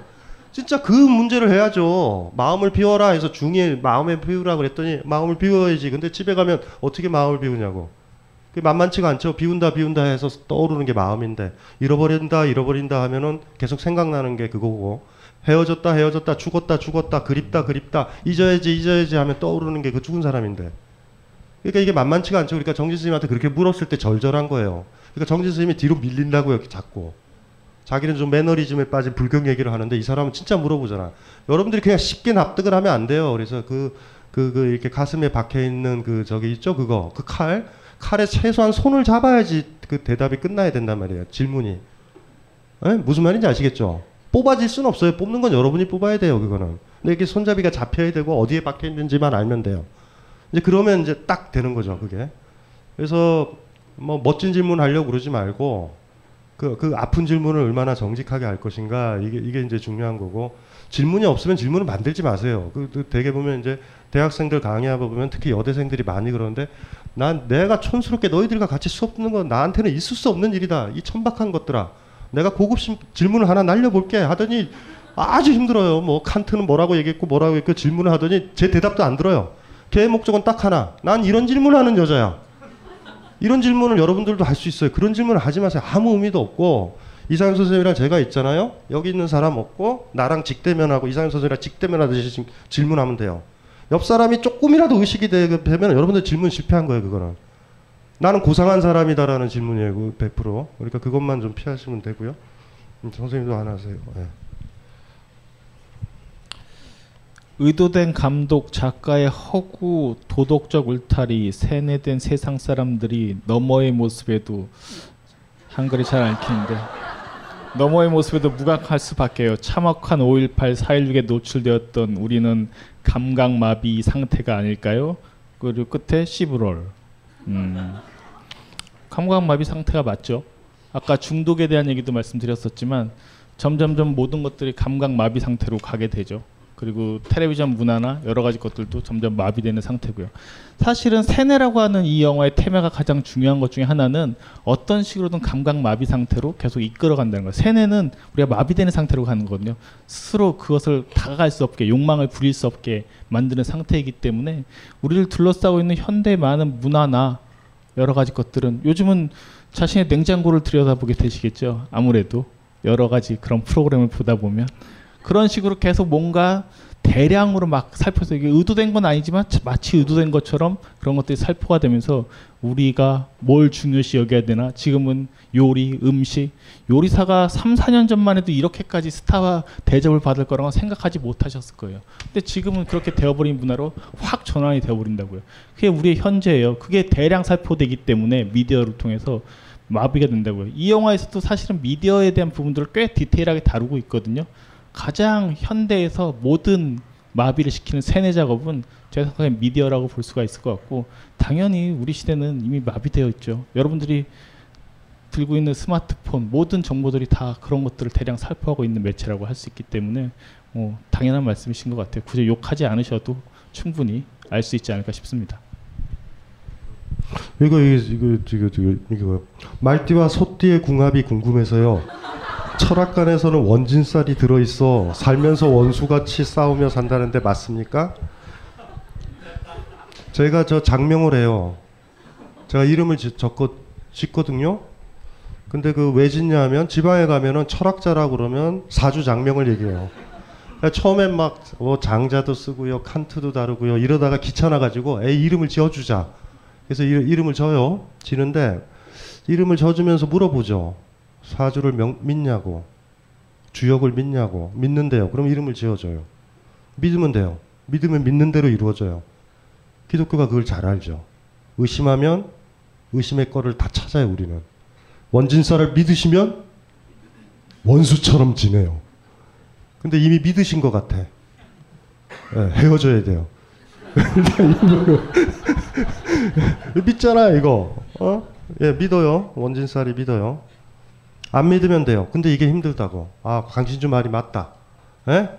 마음먹기에 따라 달렸구나. 원효가 얘기했던 것처럼 일체 유심조다. 이렇게 해도 끝났어요. 이제 원진살이 들어온 거예요. 지금 마음속에.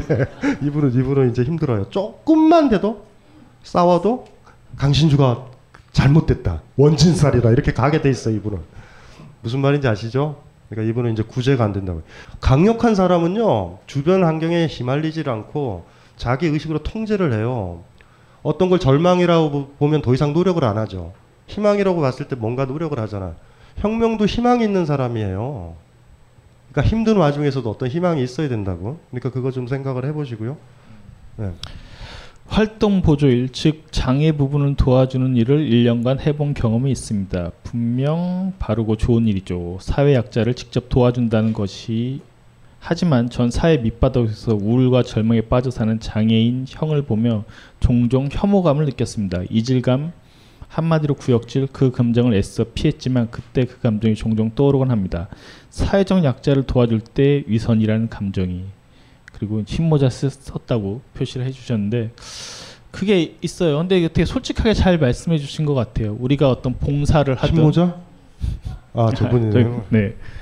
봉사를 하든 뭐를 할 때 사실 도덕적 우월감에 의해서 하는 경우들이 종종 있게 돼요. 그리고 하고 나서 보상 심리를 받게 되는 경우들이 있죠. 근데 전 그것도 꽤 인간적인 거라 생각해요. 왜냐하면 인간은 그런 식으로 우월감을 또 누리는 존재이기도 하거든요.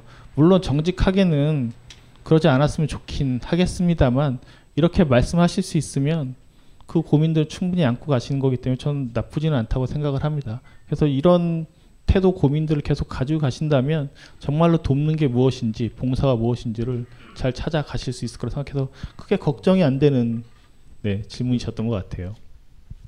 뭐 저 그만두세요. 네. 네, 그만두면 돼요. 그만두면 다 해결되는 문제니까 오버하지 말고 자기가 들지 못하는 거를 들면 안 돼요. 그리고 이제 받아들이면 된다고. 나는 약자를 돌보지 못한다고. 거기서부터 출발하고요. 조금 더 기다려보면 또 어느 순간에 또 약 또 약자를 도울 수가 있어요. 우리 생각에는 지금 내 모습이 영원할 것 같은데 문제는 약자를 도와주지 못하는데 도와주는 척하게 되면 희망은 없어요. 어, 무슨 말인지 아시겠죠? 지쳐버리는 거예요. 그냥 지쳐요. 지쳐. 자기가 소모되죠. 근데 어우 난 너무 혐오스러워해서 안 돌보면 계속 안 돌보는 게 아니에요. 나중에 되면 그게 쓸데없는 에너지 그게 안 돼서 지금 모르죠. 열 살 지나면. 옛날을 후회할지도 몰라요. 아니 옛날을 추억할지도 몰라. 아 옛날엔 그랬는데 이게 참 가치로운 거다. 어렸을 때는 막 개를 막 괴롭히고 이러잖아요. 나이가 들면 개를 돌봐요. 그냥 무슨 말인지 아시겠죠? 자식들 키우기 귀찮았던 우리 부모님들 보세요. 자식들 떠나고 나면 개 키운다? 뭘 키우는 걸 그리 싫어했고 밥 주는 것도 귀찮아했고 너희들이 해먹어 이랬던 그 부모들이 개밥을 해간다? 사람 변하는 거예요. 그렇게. 그러니까 너무 그렇게 단호하게 생각하지 마세요. 근데 대신 자기 상태에 정직해야 돼요. 자기가 동쪽에 있는지 서쪽에 있는지 정확하게 알아야 돼요. 서쪽에 있는 사람이 동쪽에 있다고 생각하면 전혀 변하지 않아요. 그러니까 나는 이런 사람이야. 여기서부터 출발하면 될 것 같고 또 다른 분이요. 이런 건데 나이가 들어갈수록 타인에 대한 배려가 없어집니다. 어떻게 하면 좋을까? 뭐 어떻게 해요? 배려를 안 하면 되지. 힘이 들어서 그래요. 힘이. 힘이 들어서 그래요. 누구를 사랑한다는 거 힘이 많이 드는 일이에요. 그러니까 이분은 지친 거예요. 지친 거. 뭐 경제적 이유도 있고 뭐 여러 이유가 있겠죠. 지친 거예요. 지치면 안 돼요. 근데 이렇게 해서 배려가 없어진다라는 걸 받아들이면 돼요. 일단은. 우리가 지칠 때 사람을 못 업잖아요. 근데 그때 계속 계속 지쳐요. 아까 똑같은 문제예요. 이게. 근데 그때 못 들겠다 이러고 내려놓으면 조금씩 들 수 있다니까. 근데 이거를 계속 들고 가면 안 돼요. 그러니까 이것도 얘기를 드릴게요. 배려가 없어집니다. 없어지면 돼요. 그냥 받아들여요. 그 누가 같이 나를 좀 배려를 해줘 그러면 저 살기도 힘들어요 이렇게 얘기해요. 그냥 이쁜 척 하지 말고. 근데 그게 그렇게 가진 않아요. 마음이 없는데 타인을 배려한다 오래 못 가요. 지쳐서. 그러니까 그럴 때는 아우 오늘은 너랑 나, 내가 있고 싶지 않아 얘기하고 그럼 혼자 있다 보면 힘이 좀 생기죠. 그럴 때 저절로 배려가 되죠. 그러니까 뭐 아이를 돌보거나 어머님이 그러면은 이제 어머님이 잘 디비자야 돼요 사실. 밤새도록 애 자는 거를 볼 거야. 호흡 소리를 들을 거야. 이러면 나중에 눈 충혈되고 아이가 깨어났을 때 엄마의 충혈될 눈을 보면 무섭다. 엄마는 이런 엄마야 하고 코피 돌리고 어 그럴, 그럴 필요 없어요. 그럴 필요 없어요. 그냥 차라리 그렇게 낫지. 아 오늘은 놀아주기 쉽지 않아. 그리고 이제 쉬죠. 그, 그, 그 거부 의사는 내가 쉴 수 있잖아 엄마가. 그럼 깨가지고 잠 푹 자고 맛있는 거 해주는 게 더 관계가 더 좋을 것 같아요. 그러니까 오버하지 않았으면 좋겠어요. 이런 부분에서. 괜찮아요. 뭐 무슨 부담감이에요. 나이가 든다고 무슨 뭐 배려를 해. 할아버지 할머니가 우리 배려하던가요? 지하철에서? 배려 안 하셔요. 괜찮아요. 근데 간혹 배려를 하셔요. 힘이 생기면 간혹. 뭐 어느 날 뭐 의자에 안, 뭐 종기가 엉덩이에 있다던가 그러면 배려를 하세요. 앉으라고. 뭐 그거 괜찮아요. 그리고 나이가 들어서 타인을 배려한다고 힘들어요. 몸도 약해지고 여러 가지 것들도 힘들어져서 사실은. 누군가를 돕는다라는 건 젊은이들의 특권일 거예요. 힘 있는 사람들. 그래서 그 싫은 게 어린아이 보고 타인을 배려하라고 가르치는 거예요. 지 하나 감당 못하는 사람들한테. 그러면 어렸을 때 막 사회봉사 하잖아요. 나이 들면 안 한다? 지쳐서? 그냥 그 때가 있는 것 같아요. 이렇게 때가. 힘 있을 때 누굴 도와야죠. 힘 없을 때 누구를 도와주면 그 사람한테 부담되는 거 알죠? 코피 흘리면서 내가 밤새 줄게 이러면 어우 그거 어떻게 잠을 자요 편하게. 그러니까 그거를 잘 아셔야 돼요. 그걸 잘 알았으면 좋겠고. 네. 예. 고민 상담이라기보단 질문인데요. 로만 폴란스키 감독이 성폭행을 하고 죗값을 치르지 않되 유럽으로 도망갔습니다. 그런데 더욱더 열받는 것은 배우와 감독들의 선처를 부탁하는 운동이 벌어졌습니다. 모든 영화보다 사회가 더 무서운데 제가 잘못 알고 있는 건가요? 잘못 알고 잘 알고의 문제가 아니라 약간 이건 우월감의 표시라는 생각밖에 안 들어요. 무슨 얘기인고 하니 뭐 폴란스키 감독이 범죄를 저질렀으면 적정하게 범죄에 대한 처벌을 받는 게 당연하겠죠. 그런데 본인께서 열받은 것이 배우와 감독들이 선처를 부탁하는 운동이 벌어졌습니다. 옆에서 선처를 바라는 운동을 했다는 거 왜 열받으세요? 영화 감독들이 잘난 체 한다고 생각하시기 때문에 혹은 예술가들이 무슨 특권의식을 누리고 있다고 생각하기 때문에 열받으시는 거예요? 그래서 그들은 특별 대접받는다고 생각하시기 때문에 열받으시는 거예요? 지금 지우신 질문이 내용이 뭐 그래서 마치 스탠리 큐브릭이 무서움을 타파해 주려고 하면서 이렇게 한 영화가 사회에서는 정당화되는 느낌인데요.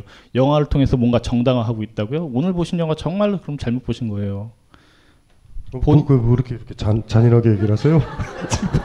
본인이 아, 왜 그래, 나는 갑자기. 폴란스키에 대해서 불만이 있다라고 말씀하실 수는 있어요. 근데 왜 옆에서 배우와 감독들이 그들의 생각 속에서 선처를 바랄 수도 있는 거잖아요.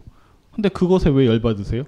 예술가들이나 혹은 영화 감독들이 무슨 특권의식을 누린다고 생각하시는 생각이야말로 본이야말로 그들보다 더 위에서 자꾸 내려다보면서 얘기하고 있는 거기 때문에 이런 질문 자체가 상당히 좀 위험하다고 생각할 뿐만 아니라 폴란스키도 때가 되면 혹은 그 위치에 가거나 그 공간에 가면 처벌받게 돼 있죠. 그래서 나타나지는 못하는 거잖아요. 그렇게 살고 있다고요. 지금은. 그게 특권의식이라고요? 전 그 전혀 그렇지 않다고 생각하는데요. 폴란스키의 개인사는 더 복잡해요. 실제로 육십구 년도에 폴란스키의 부인은 미국에서 있을 때 그 당시에 있었던 그 히피 교주 무리들에 의해서 처참하게 아내가 살해당했고 다섯 명이 임신한 상태로 살해당했었어요. 사람이라고 하는 인생이 사실은 어떤 때는 상처도 받고 또 실수도 하겠죠. 폴란스키가 잘했다고 얘기하는 건 절대로 아니에요. 전 잘했다고 생각하지 않습니다. 안에도 불구하고 그 사람의 어떤 인생이나 이런 것들을 봤던 동료들이 그래서 그런 부분에 있어서 어떤 선처를 바라는 건 인간이기 때문에 서로에 대한 할 수 있는 요구인 거지 선처를 해서 뭐 범죄를 풀어주라라고 얘기하는 건 아니잖아요.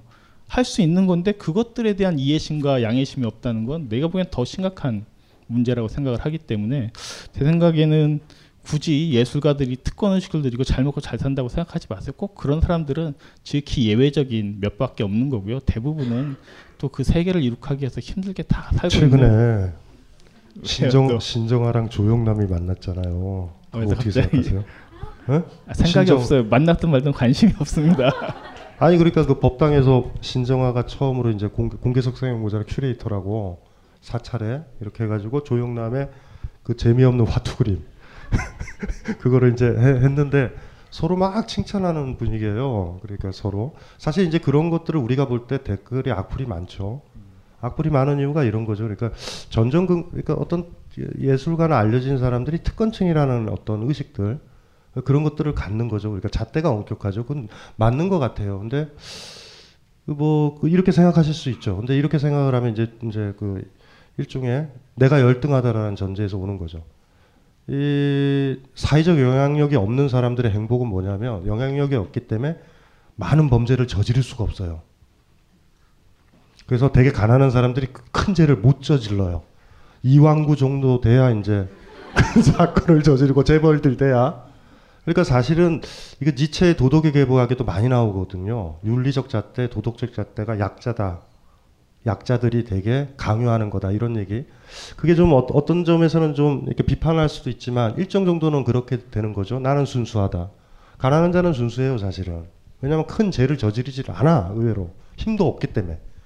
예? 대개 사장이 저지르지 대리가 저지르겠냐고. 대리는 항상 사장을 욕해요. 뭐 이런 저 내가 사장만 돼도 그러지 않았을 거라고. 요게 이제 니체의 도덕에 계부하게 보면 아주 그냥 예, 예리하게 나오죠.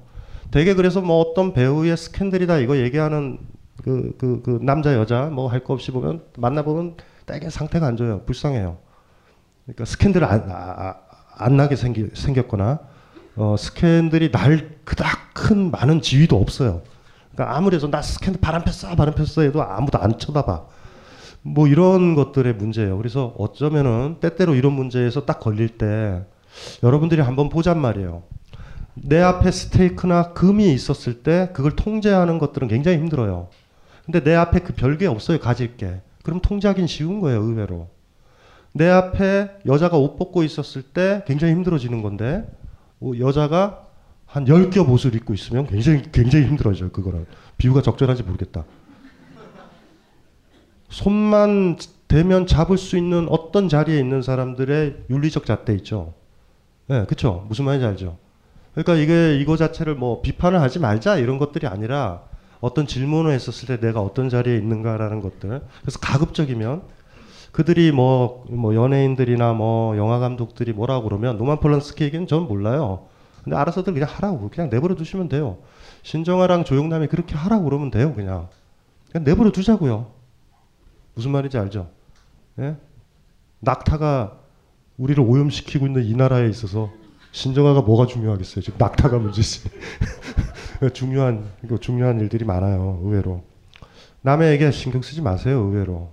예.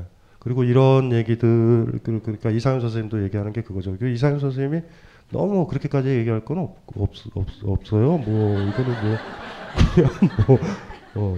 뭐, 뭐 이렇게까지 얘기하세요. 막 지웠네. 나름 검열도 하셨어요. 막 그쪽에. 뭐, 어? 어, 이 좋다. 이게 자위 얘기가 있어요. 이거, 이거 그거 하세요, 선생님. 두 가지로 나뉘어져 있는 거. 아, 이, 이게 일 번, 이 번이구나. 아, 일 번, 이 번. 네. 어, 그거. 일 번부터 하시겠어요? 아, 예, 그, 그래, 그래. 일 번 내가 하고 자위 얘기를 네. 선생님께서. 일 번 당초 선의지에 대한 언급을 했지만 이 영화에는 선은 없다. 어, 아까 또 다른 형태의 악이 있을 뿐이다. 다시 말해 선을 제시하지 않음이요. 어투가 교회야 교회다. 이는 동시에 선이 없는 것이며 나아가 악조차 그 존재를 의심해야 함을 뜻한다. 질문합니다. 선과 악은 존재해야 합니까? 어. 니체 얘기를 그대로 빌리면 선과 악은 존재하지 않아요. 이런 것들은. 어. 무슨 말인지 이해되시죠? 스피노자가 선악과를 풀 때, 선악과 아시죠? 사과를 먹었을 때. 독 있죠, 독. 독은 악으로 보이시죠?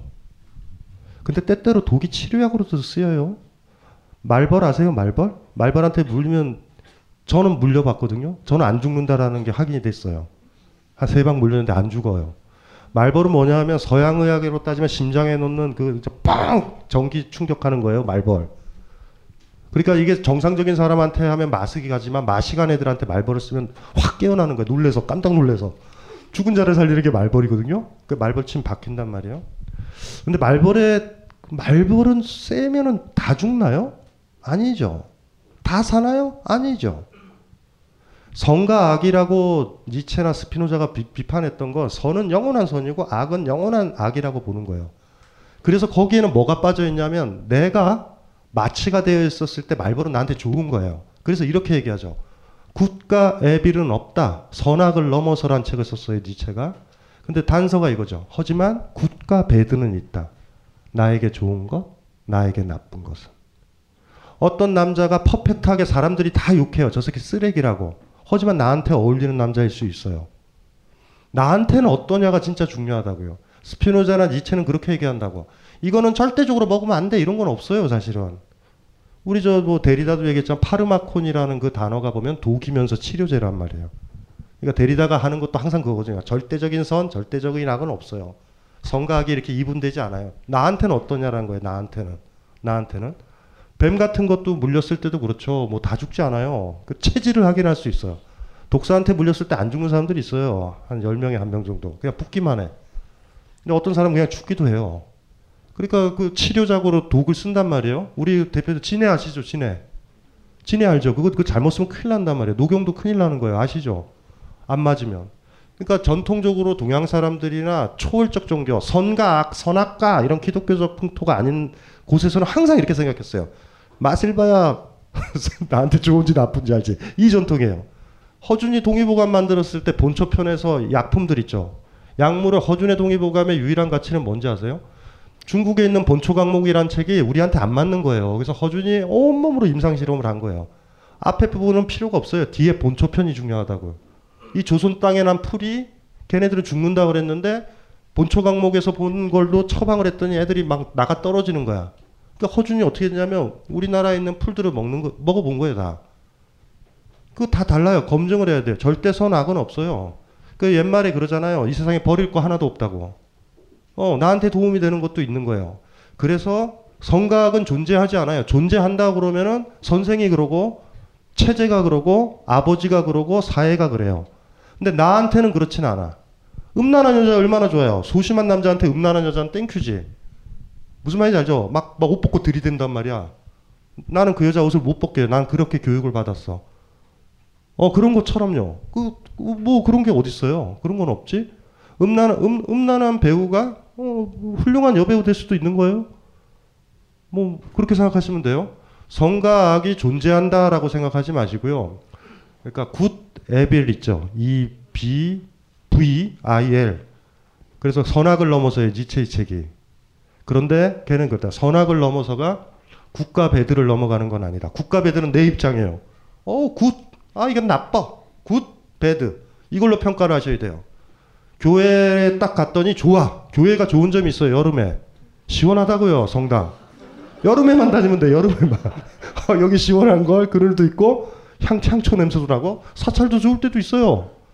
근데 예를 들면 기, 기독교인이라고 그래가지고 저, 저기 사찰에 가서 아유 여기 있어서는 안 돼. 그래서 겨울에 얼어 죽었는데 병신이죠. 들어가서 있어 이제. 어머 따뜻한데? 국가 배드가 주체적인 의식이에요. 이게 나한테 좋은지 그런지. 독재자에 대해서 평가를 할 때도요. 선배가 그 새끼는 나쁜 거다. 무슨 한겨레 신문이 뭐라고 그런다. 경향신문이 그런다. 이거에 따르지 말고 여러분들이 평가를 내려야 돼요. 나쁜가 좋은가. 박근혜도 자세히 보니까 예쁜 거 같아. 뭐 이럴 수도 있는 거지 뭐. 그거 가지고 뭐라 그래요 그거를. 상관없어요. 여러분이 좋아하는 그 사람을 전 세계 사람이 좋아하던가요? 전 세계가 좋아하는 사람을 만날 수 있을 것 같아요? 없다고요. 그거 뻔히 알잖아. 그러니까 자꾸 성가학이 존재하냐 이런 질문을 하시는 분들은 이게 굉장히 협소하신 거예요. 그러니까 이런 질문을 하시면 안 돼요. 국가 배드만 있다고. 그리고 스, 저한테 그렇게 얘기했으면 좋겠어요. 어, 나는요. 음, 내 애인을 뺨을 때릴 때 너무 쾌감이 있는데요. 음, 좋은 거예요. 패세요. 근데 그거의 단점은 뭔지 아세요? 너무 패다가 부인이 죽으면 애인이 죽으면 팰 사람이 없다라는 심각한 문제에 복잡해요. 최소한으로 패야 된다고. 올해. 이것도 이상하다. 어쨌든, 어쨌든지 간에 제 얘기의 핵심은 국가 앱을 생각하지 말고 나한테 굿이냐 배드냐를 생각하는 사람이 강한 사람이에요. 이거를 선택 못하는 사람은 물어본다고. 어떤 게 나쁜 거고 어떤 게 악이냐라고. 그리고 악이라고 그러면 안 한다? 이러면은 뭐 어떻게 하겠어요. 누구 명령만 듣다가 살다가 죽는 거 아니죠. 죽게 되잖아요. 선악을 넘어서란 책이 왜 나왔는지 아시겠죠, 니체가. 예, 우리한테 국가 배드를 찾아주려고. 누가 건방지게, 어머니들이, 아버지들이 그러잖아요. 그건 나쁜 거야, 좋은 거야, 라고. 그건 걔네들 생각이죠. 그렇게 얘기하는 엄마, 아빠도 하지도 않았어요. 할머니가 그래가지고 계속 한다고. 그럼, 그럼 뭐예요, 그게? 아무것도 아니잖아요. 우리가 맛보는 거예요. 엄마가, 엄마가 이런 거지. 이거 먹으면 죽는다. 먹고 죽는 게 나아요. 그건 그, 그, 그러니까 안 먹고 안 먹고 사는 것보다 훨씬 낫다고. 죽, 죽기 전까지 계속 고민해요. 저 먹으면 죽을까 안 죽을까 고민한다고. 그냥 먹어요. 먹자고. 쓰면 뱉어버리면 된단 말이에요. 내가 해봐야 되는 거예요. 내가 하나씩 하나씩. 그 자세로 살면 이 문제는 안 나올 것 같고 빨리 자위, 네. 자위하세요. 자위. 같은 분의 이제 질문이에요. 넘버 투로. 이 영화의 지향으로 폭력적 사회화를 꼽을 수 있다면 그에 대응하는 한 개인의 마지막 탈출구를 큐브릭은 자위로 제시한 것 같습니다. 음. 그런데 문제는 이를 함께 고민하는 이 자리, 지금 이 자리, 벙커 자리가 또다시 폭력과 자위의 재현이 아닐까 생각해 봅니다. 대중 강연의 폭력성과 그에 순응하는 대중의 정신적 자위의 행위에 대한 고민을 듣고 싶습니다. 에이. 아까 그, 포, 그 첫, 첫 선악 선악인데 첫 번째, 폭력과 자의가 왜 같은 짝패로 가야 되는지 난 도대체 이해 안 되는데, 자의는 때론 좋을 수도 있는 거예요. 자의 필요하죠. 왜? 모든 것들을 다 타인을 통해서 다 교감하고 갈 수 없어. 인간은 어느 순간 다 자의적인 행위들을 한다고요. 그게 꼭 성적인 의미이자 왜 자의가 왜 나쁜 거라고 미리 산정해놓고 그렇게 얘기하는지 난 첫 번째 이해가 안 되고. 자의가 좋은 거예요? 아니, 좋을 때도 있다고요. 아까 선악과 똑같이 알았어요. 절대적인 건 아니라는 얘기인 거죠. 아주 잘못했어요. 네. 그리고 어, 대중강연의 폭력성, 이게 이제 폭력적이라 느끼신다면 가셔야죠. 뭘 여기 앉아서 질문하고 있어요. 난 이해가 안 되는데? 옛날에 도울 김용옥 선생께서는 고려대학교에서 강의를 할 때 문을 잠가 걸으셨어요. 우리는 그럴 때 이렇게 얘기하는 거야. 도울 선생은 폭력적이라고. 우리는 나가도 돼요. 아니 끝까지 죽으라고 같이 있으면서 폭력적이다 폭력적이다, 이건 뭐예요 이게. 여러분들이 다 가면 우리도 잔다고. 여러분들의 눈이 지금 폭력적이에요 지금. 아이 그걸 그렇게 얘기하면 어떻게 해요 자꾸. 됐고. 음. 이거 이러다 보니 벌써 많이 왔는데요. 이건 아까 한 거고. 이거 이거 이거, 이거 한번 해보세요. 이거 두 개 하시고. 계속 선하게 대한 질문. 잠깐만요. 이게, 어. 이게, 이게 질문을 받을 때 음. 짜증을 내지 좀 마세요. 짜증을. 아, 짜증을 낼 수도 있잖아. 왜 아니, 짜증을 근데... 내면 안 된다고 생각하세요? 나도 인간이야. 어. 짜증 낼 수 있지. 안 그래요? 알아서 해요. 그러니까 네. 여기서 그 자꾸 짜증을 내니까 여기서 분이 그 자꾸 폭력적이라고 그러니까 왜 우리한테 짜증을 아, 내냐고. 제가 폭력적이었군요. 죄송합니다. 그 목사가 그는 자유의지로 선과 악을 선택한 것이 아니고 치료법으로 선을 선택할 수밖에 없다고 말한다. 어, 그렇게 말하지 않은 것 같은데요. 알렉스는 악을 선택할 수 없었고 폭력의 악선에서 벗어나기 위해 자살을 선, 시도하지만 실패한다. 어, 폭력의 악순환에서 벗어나기 위해 자살을 시도하는 게 아니고요. 영화에서 그냥 조건반사적 반응에 시계태엽 오렌지가 되어버렸기 때문에 그 음악만 나오면 견디지 못해서 그냥 자살을 한 거예요. 폭력은 자유의지로 선과 악을 선택하는 문제에서 벗어나 지속된다. 큐브릭은 폭력을 냉소적으로 본다. 폭력은 피할 수 없는 것일까? 아까 저희가 이제 최소한의 폭력을 얘기했던 것처럼 폭력은 인간 사회는 가장 기본적으로 다 전제가 되어 있는 건 사실이에요. 폭력을 피한다는 거야말로 사실은 그냥 어디 가서 은둔해서 살아야 되거나 세상과 단절된 채 고립된 채 살아야 되는데, 그래도 그 안에서도 폭력이 있어요. 인간들이 주는 폭력은 없지만 자연이 주는 폭력성이라는 것도 어마어마하게 크게 있거든요. 계절의 변화, 이거 다 따지고 보면 그걸 물리적으로 맞닥뜨려야 되는 인간, 자연적 존재로서 인간 역시도 그 폭력들을 경험해야 되는 거거든요. 그래서 폭력이라는 문제를 피할 수 있다라는 생각은 사실은 이 영화가 주는 어떤 이야기나 기본적인 폭력에 대한 이해를 약간 오해하시는 것 같고요. 제 생각에는 폭력은 어떤 식으로 맞설 것인가, 극복할 것인가에 대한 고민을 더 많이 해야 될 것 같고, 관계 속에서 발생하는 폭력은 아까도 이제 저희가 계속 반복적으로 얘기했던 것처럼 어떻게 해서 최소화해볼 것인가 라는 게 가장 큰 고민인 것 같아요. 우리가 갖고 있는 어떤 윤리적인 태제들이라든가 여러 가지 고민들은 폭력을 극대화시키는 쪽이 아니라 폭력의 가장 극단적이고 극대화된 형태는 전쟁이거든요. 그래서 정치학자들은 종종 전쟁의 상태를 정치적 태제와 연결해서 막 설명을 하기도 해요. 근데 그런 상태에 돌입하게 되면 모든 것들이 그 약육강식의 법칙에 의해서 흘러다닐 수밖에 없기 때문에 그런 부분들을 어떻게 피할 것인가라는 것이 사실은 더 중요할 텐데, 그러려면 회피해서는 피해지진 않습니다. 그 사회들 자꾸 바꿔가려고 할 수밖에 없고, 그러려면 일정 정도 저희도 폭력성을 집단적으로든 지성적으로든 발휘해야 될 수밖에 없어요. 폭력을 그냥 가만히 빨개 벗고 이렇게 가만히 있는다고 해서 피해지거나 해결되는 문제가 아니에요. 때로는 그에 대응하는, 순응하는 일정한 폭력들을 발생시켜야 되고, 그래서 혁명에 대한 의미나 가치 같은 것들이 폭력이라는 문제와 같이 얘기되는 것도 마찬가지예요. 집단적인 폭력을 약자이기 때문에 때로는 연합해서 발휘할 때도 필요한 거죠. 그런 지혜가 필요합니다. 그리고 저 단어의 문제인데요. 사람은 그 뭐 어쨌든 이십 세기 이후에 우리가 안 것 중에 하나가 언어의 지배를 많이 받잖아요. 그렇죠? 이제 그 비트겐슈타인 같은 사람들이 항상 하는 게, 우리는 언어로 이렇게 매개해서 보니까, 제가 가끔 강연 때 얘기를 하지만 이 폭력이라는 단어를 지금 다 쓰고 계세요. 이상현 선생님도 저도 여러분들도 다 쓰고 있는데 다 달라요, 지금 뉘앙스가. 그러니까 예를 들면은 제가 그랬잖아요. 그, 그, 그 명확한 규정이 좀 필요를 할 거예요. 그건 어떤, 어떤 사회에서 필요를 할 거란 말이에요. 그러니까 예를 들면 내가 음식을 먹는 걸 폭력이다. 폭, 일체 폭력은 안 된다 이런 거. 간디가 무폭력 그 얘기했잖아요. 간디가 뭐 안 먹었나? 뭐 이런 심각한 문제가 벌어진단 말이에요. 그래서 차라리 인간은 폭력적 존재다. 그리고 최소한의 폭력을 얘기했죠. 우리의 놀라운 점은 그런 거예요. 그러니까, 그러니까 이론적으로 생각해서 폭력은 다 나쁘다 이렇게 들어가면 안 돼요. 누누이 강조하지만 삶에선 이론에서는 오십 보 백 보는 같아요. 비겁한 건 마찬가지잖아요. 근데 삶에서 오십 보 백 번 다르잖아요. 알잖아요. 예? 사람 엉덩이 때린 거랑 목을 근 거랑은 달라요. 어차피 타인에 친 건 마찬가지다. 이러시면 안 돼요. 그러니까 우리, 우리의 균형 감각은 현실에선 거기서 온단 말이에요. 그러니까 예를 들면 오십 보도 백 보도 다 폭력이다. 이래, 이렇게 지금 얘기하시는 분들이 많단 말이에요. 이거, 이거 전혀 잘못된 거예요. 무슨 말인지 이해되시죠? 그러니까 그, 그 섬세한 라인들이 우리한테 필요할 것 같다는 느낌이 들고, 옛날 옛날에는 예를 들면 남자는 폭력적이에요, 여자한테. 그래서 우리가 연애할 때도 열 번 찍어 안 넘어가는 남 없다 이랬잖아요. 그렇죠? 그리고 열 번 막 졸라게 찍으면 마을이 시끄러울 거 아니에요. 그럼 그 여자는 딴 데 시집을 못 가요, 되게. 그러니까 울며 겨자 먹기로 가야 돼요. 친구한테 소문도 퍼뜨려요, 잤다고 물레방앗간에서. 네? 그 누누에 얘기했지만 나훈아 노래 보면은, 그쵸? 물레방아, 물레방아 도는 내력이라는 게 있어요. 어, 시골에서 제일 시끄러운 데가 물레방앗간이라고. 거기서 모든 섹스가 일어나요. 보리, 보리바다 아니면 물레방앗간.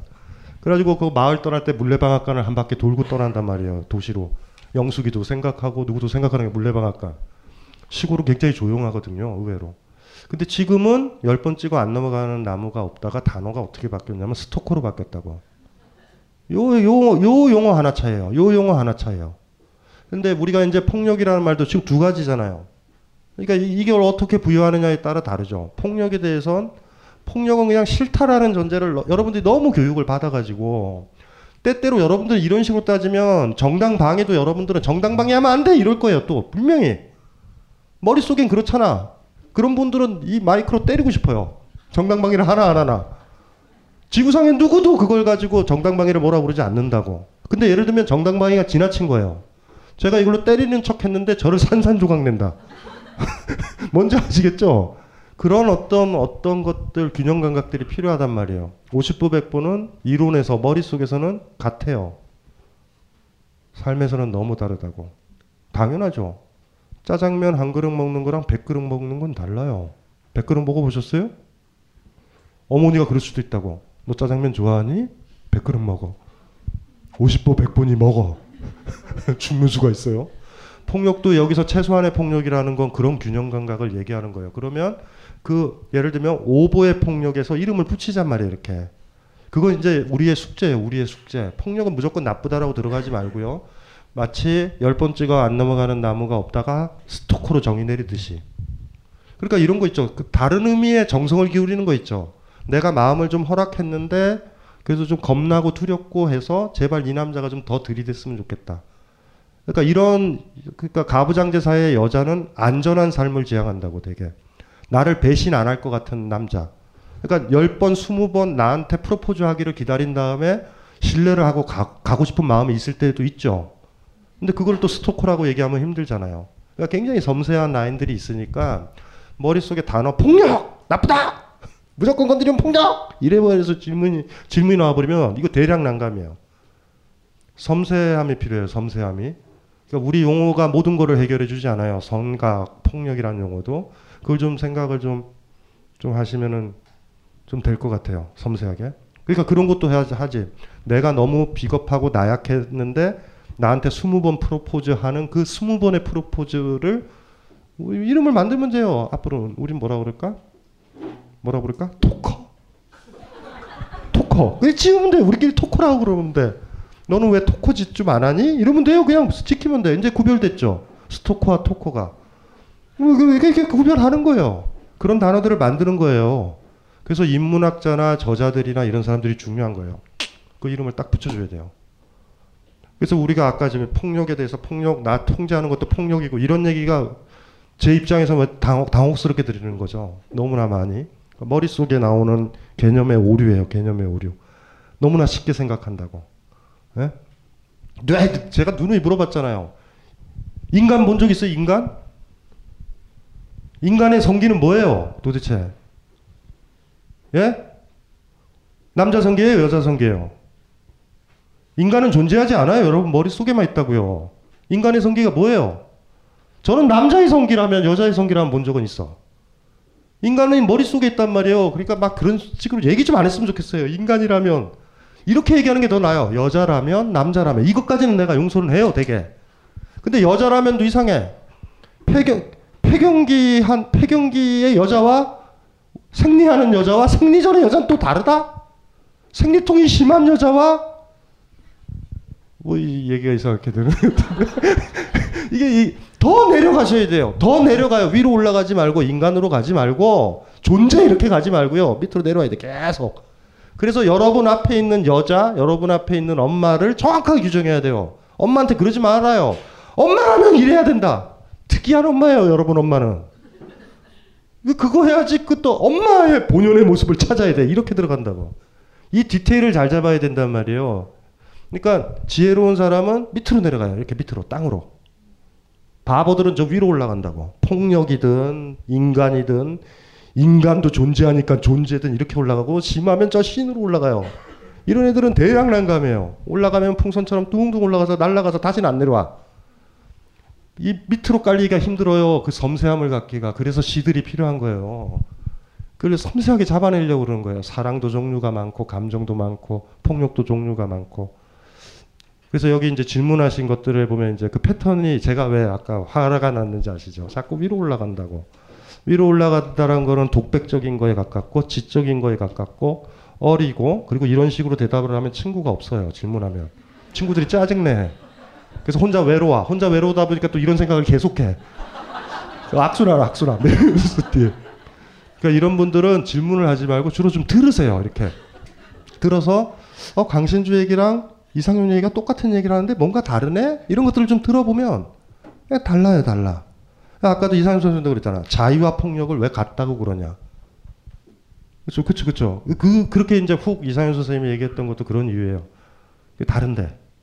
다르단 말이에요. 그건 전혀 다르다고요. 뉘앙스가 전혀 다른 문제죠. 그걸 좀 구별을 하시면 될 것 같아요. 그러니까 옛날에 그래서 이제 처음 오셔서 그래요. 옛날에 다 상담했으면 진짜 마이크 던지고 그랬을 거예요. 왜 이런 질문하냐고. 아까 얘기했죠. 절실한 질문, 가슴에 박혀있는 칼 같은 질문들. 그리고 저는 막 그런 질문을 할 때 어땠냐면 그 칼이 어떤 성격이고 이 사람 가슴팍은 어떤지 그거 읽어내려고 새벽 네 시, 다섯 시까지 있었어요. 막 추상적인 얘기면 미쳤다고 그래요. 책 한 권 쓰면 되죠. 그냥. 제가 다상담에서 배웠던 거 하나는 사람마다 다 다르다라는 거예요. 그걸 읽어내기가 만만치가 않은 것 같아. 그러니까 너무 추상적인 수준에서 질문하지 말 것. 예, 그건 아무 도움도 안 돼요. 그리고 대답을 해줘도 기억도 안 남아요. 다 다르니까. 꽃이라는 꽃이 어디 있어요 이 세상에. 장미꽃, 개나리가 있지. 또 장미꽃이 어디 있어요. 다 다른데. 위로 올라가지 마세요. 밑으로 내려가라고요. 남자면 이렇게 해야 돼. 이런 식으로 남자친구 들어가면 안 돼요. 그 폭력이라고. 내 남자는 다른 남자야. 이 새끼는 상태가 안 좋아. 여자보다 더 섬세해. 이럴 수도 있는 거예요. 네? 그러니까 그런 식으로 접근해 갔으면 좋을 것 같고. 네. 어, 두 가지 질문하고 싶지만 하나로 풀어서 물어보겠습니다. 감사합니다. 색상과 특히 벽지 여성에 관한 건데요. 알렉스가 루드비코 프로그램 이후 그 빈도수가 적어지긴 했으나 여의사를 제외하고 그곳에 등장하는 여성들은 모두 약자, 성적 대상으로 등장하더라고요. 특히 알렉스가 잡히기 직전에 범죄를 저지른 장소는 핑크색 벽지와 여성의 크리스톨리스가 그려진 그림이 가득한 방에 있는 여성을 보여줍니다. 그리고 그 여성이 가장 아끼는 남성의 성기 조각품에 여성은 폭행을 당합니다. 즉 그 여성은 자신을 해하는 무기가 될 수 있는 상황에서도 성기를 보호하려는 약자적 여성을 보여줍니다. 이게 왜 약자적 여성을 보여주는 거죠? 어쨌든 이 장면은 여성의 위치에 대한 감독의 의도라 여겨지나 전혀 그렇게 여겨지진 않습니다. 영화 전반을 보면 굳이 강간을 당하진 않더라도 여성 대부분이 거의 누드로 나옵니다. 여의사와 어머니 빼고는 늘씬하고 젊은 여성이 계속 등장하고요. 심지어 소설가의 부인, 그와 더불어 강간범인 남자들을 몸을 벗는 장면이, 그러니까 남자들은 벗는 장면이 거의 없더라고요. 이는 큐브릭의 의도인가요? 아니면 약자인 여성이 고정관념인 칠십 년대 백인 남성인 큐브릭의 모습인가요? 아... 다행이에요. 이거 저 줄이셨잖아 하나로. 그러게요. 어, 물론 이 영화에서 전반적으로는 여성의 이미지가 약자로 나오는 건 사실이에요. 하지만 직업에 따라 다르기도 합니다. 분명히 의사로 나오는 인물들, 루드비코 치료를 할 때 여의사라든가 혹은 병원에서 여의사의 모습은 결코 약자로 나오지는 않아요.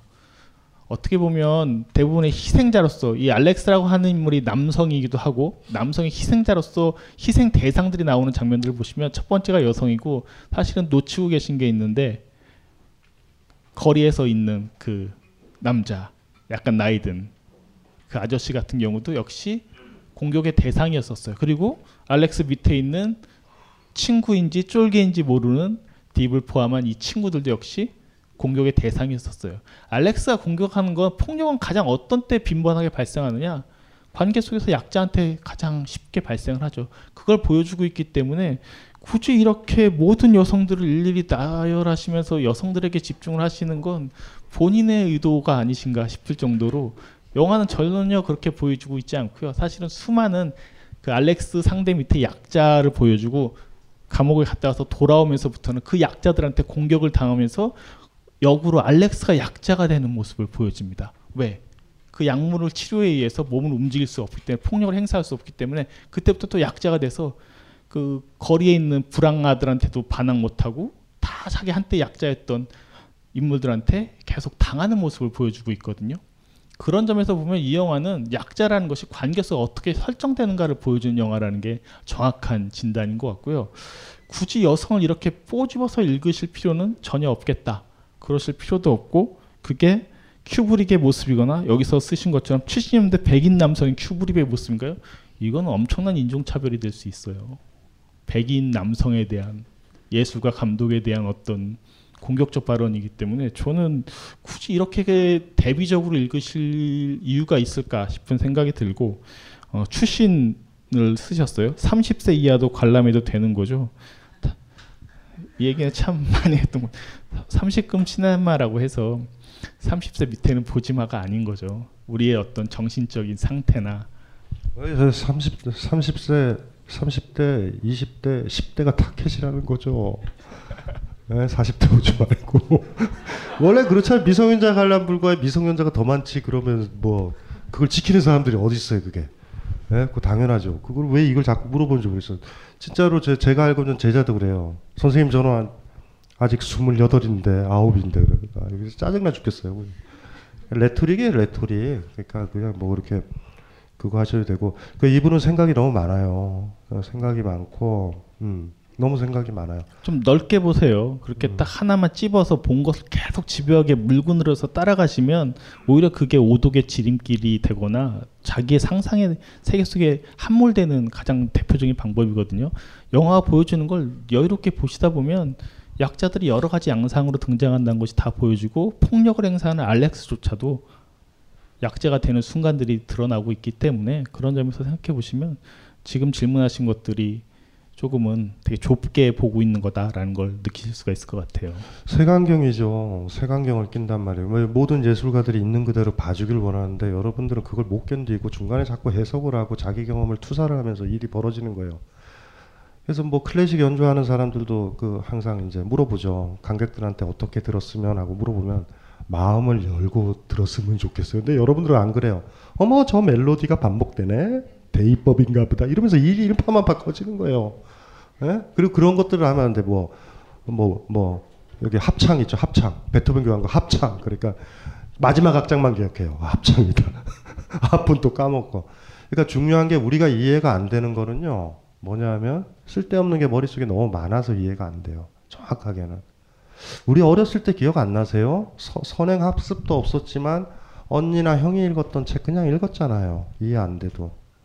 그렇게 볼 수 있었을 때 우리가 음악도 들을 수 있고 영화도 볼 수 있는 것 같아요. 근데 미리 어떤 페미니즘적 시각이나 이런 것들을 배운단 말이에요. 그리고 여자라는 역사도 투여되겠죠. 여러 가지 문제들 이렇게 투여되겠죠.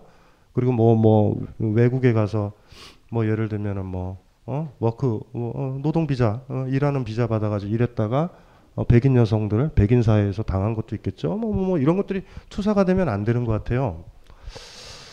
이해되시죠? 그냥 느낀다라는 게 참 힘든 거예요. 왜냐하면 우리는 나약하기 때문에 그냥 받아들이지를 못해요, 잘. 그래서 어느 정도에는 뭐 선의에도 필요한데, 영화 스포일러 알죠? 스포일러. 자기 자신이 스포일러일 수가 있어요. 자기 자신이. 미리 예측하고 막 그걸 어, 어지럽힌 게 자기 자신일 수도 있어요. 그래서 그냥 그 어떤 예술을 향유할 때 기본은 진짜 힘들지만 제발 좀 생각하지 마세요. 다 듣고 다 보고 생각해도 되는데 중간에 어떤 부분이 확 들어온다고. 자기의 생각, 자기의 선입견에 딱 걸리는 부분이. 그럼 그 다음서부터는 막 그것이 어떻게 연결될까. 영화 볼 때 기억나시죠? 어떤 아무도 신경 안 쓰고 감독도 신경 안 쓰고 편집 과정에 들어간 조연이 있어. 한 번밖에 안 나와. 근데 걔를 딱 보는 순간 제가 언젠가 중대한 역할을 할 것 같다. 영화 끝나면 안 나오잖아. 그러면 영화 기억이 안 나요. 씨, 이거 어떻게 된 거야. 자세히 보시면 그런 거에 빠지는 사람이 있어요. 그냥 안 나오면 그냥 강도가 떨어져서 안 나온다라고 해야 되는데 나온다 나온다 나온다 나온다 나온다 나올 거다. 결정적으로 나올 거다 나올 거다. 끝나면 기, 스토리가 기억이 안 나요. 그 영화를 잘못 만든 거죠. 왜 그 저기 저기 영화에 관계도 없는 애가 중간에 나와가지고 그래요. 하지만 기본적으로 이제 영화를 보실 때 어, 여러분들이 너무 많은 생각을 하기 때문에 색안경을 끼고 있기 때문에 영화가 안 들어오고 소리도 안 들어요. 어떤 한 번의 경험을 하셔야 돼요. 그냥 다 보기. 그냥 이렇게 훅 젖어들기요. 노을 보고 평가하지 말고 아 좋다 그냥 받아들이듯이. 그럴 때 이제 영화나 뭐 이런 것들. 그리고 다 본 다음에는 하셔도 돼요. 왜냐하면 다 본 다음에는 영화 보기 전과 전혀 다른 자기 자신이 좀 되어 있을 거고 그걸 봤기 때문에 생각할 거리도 생기잖아요. 근데 미리 영화를 보면서 생각할 거리 자기가 배웠던 학습에 따라 다 그걸 절단을 해버리면 뭐할로 봐요 영화를? 뭐할로 음악을 새로운 음악을 뭐할로 듣고. 그러니까 일단은 다시 또 반복하는데 편안하게 보세요. 편안하게 보시고 다 끝난 다음에 그때 얘기를 하시면 돼요. 이 질문하신 분은 중간에 생각이 너무 많아요. 다 들어와 있어요. 어떤 게 너무 인상적으로 박히고 그걸로 영화를 보시니까 이런 문제가 생긴 것 같아요. 안경을 쓰고 있습니다만 사실은 누구나 뭘 볼 때 자기만의 다 안경을 쓰기 마련인 거죠. 근데 그 안경이라는 게 그래요. 뭐 자기가 배운 어떤 배움이나 삶 속에서 그런 안경을 쓰고 볼 수는 충분히 있어요. 근데 위험할 때가 언제냐면 이게 안경으로서만 작동하는 게 아니라 더 위험한 순간은 이게 마치 방패처럼 나를 보호하는 쉴드처럼 작용할 때가 사실 더 위험한 거거든요. 그래서 우리가 안경을 통해서 아까 말씀하셨던 그 이상하게 잠깐 등장했던 그 배우한테 꽂힐 수 있어요. 그때 가장 중요한 건 그 순간에 안경을 벗어보는 거예요. 아, 난 꽂혔지. 왜 꽂혔을까 하고 안경을 벗으면서 그거에 대한 솔직한 질문을 하는 순간 그 영화가 열리기 시작을 해요.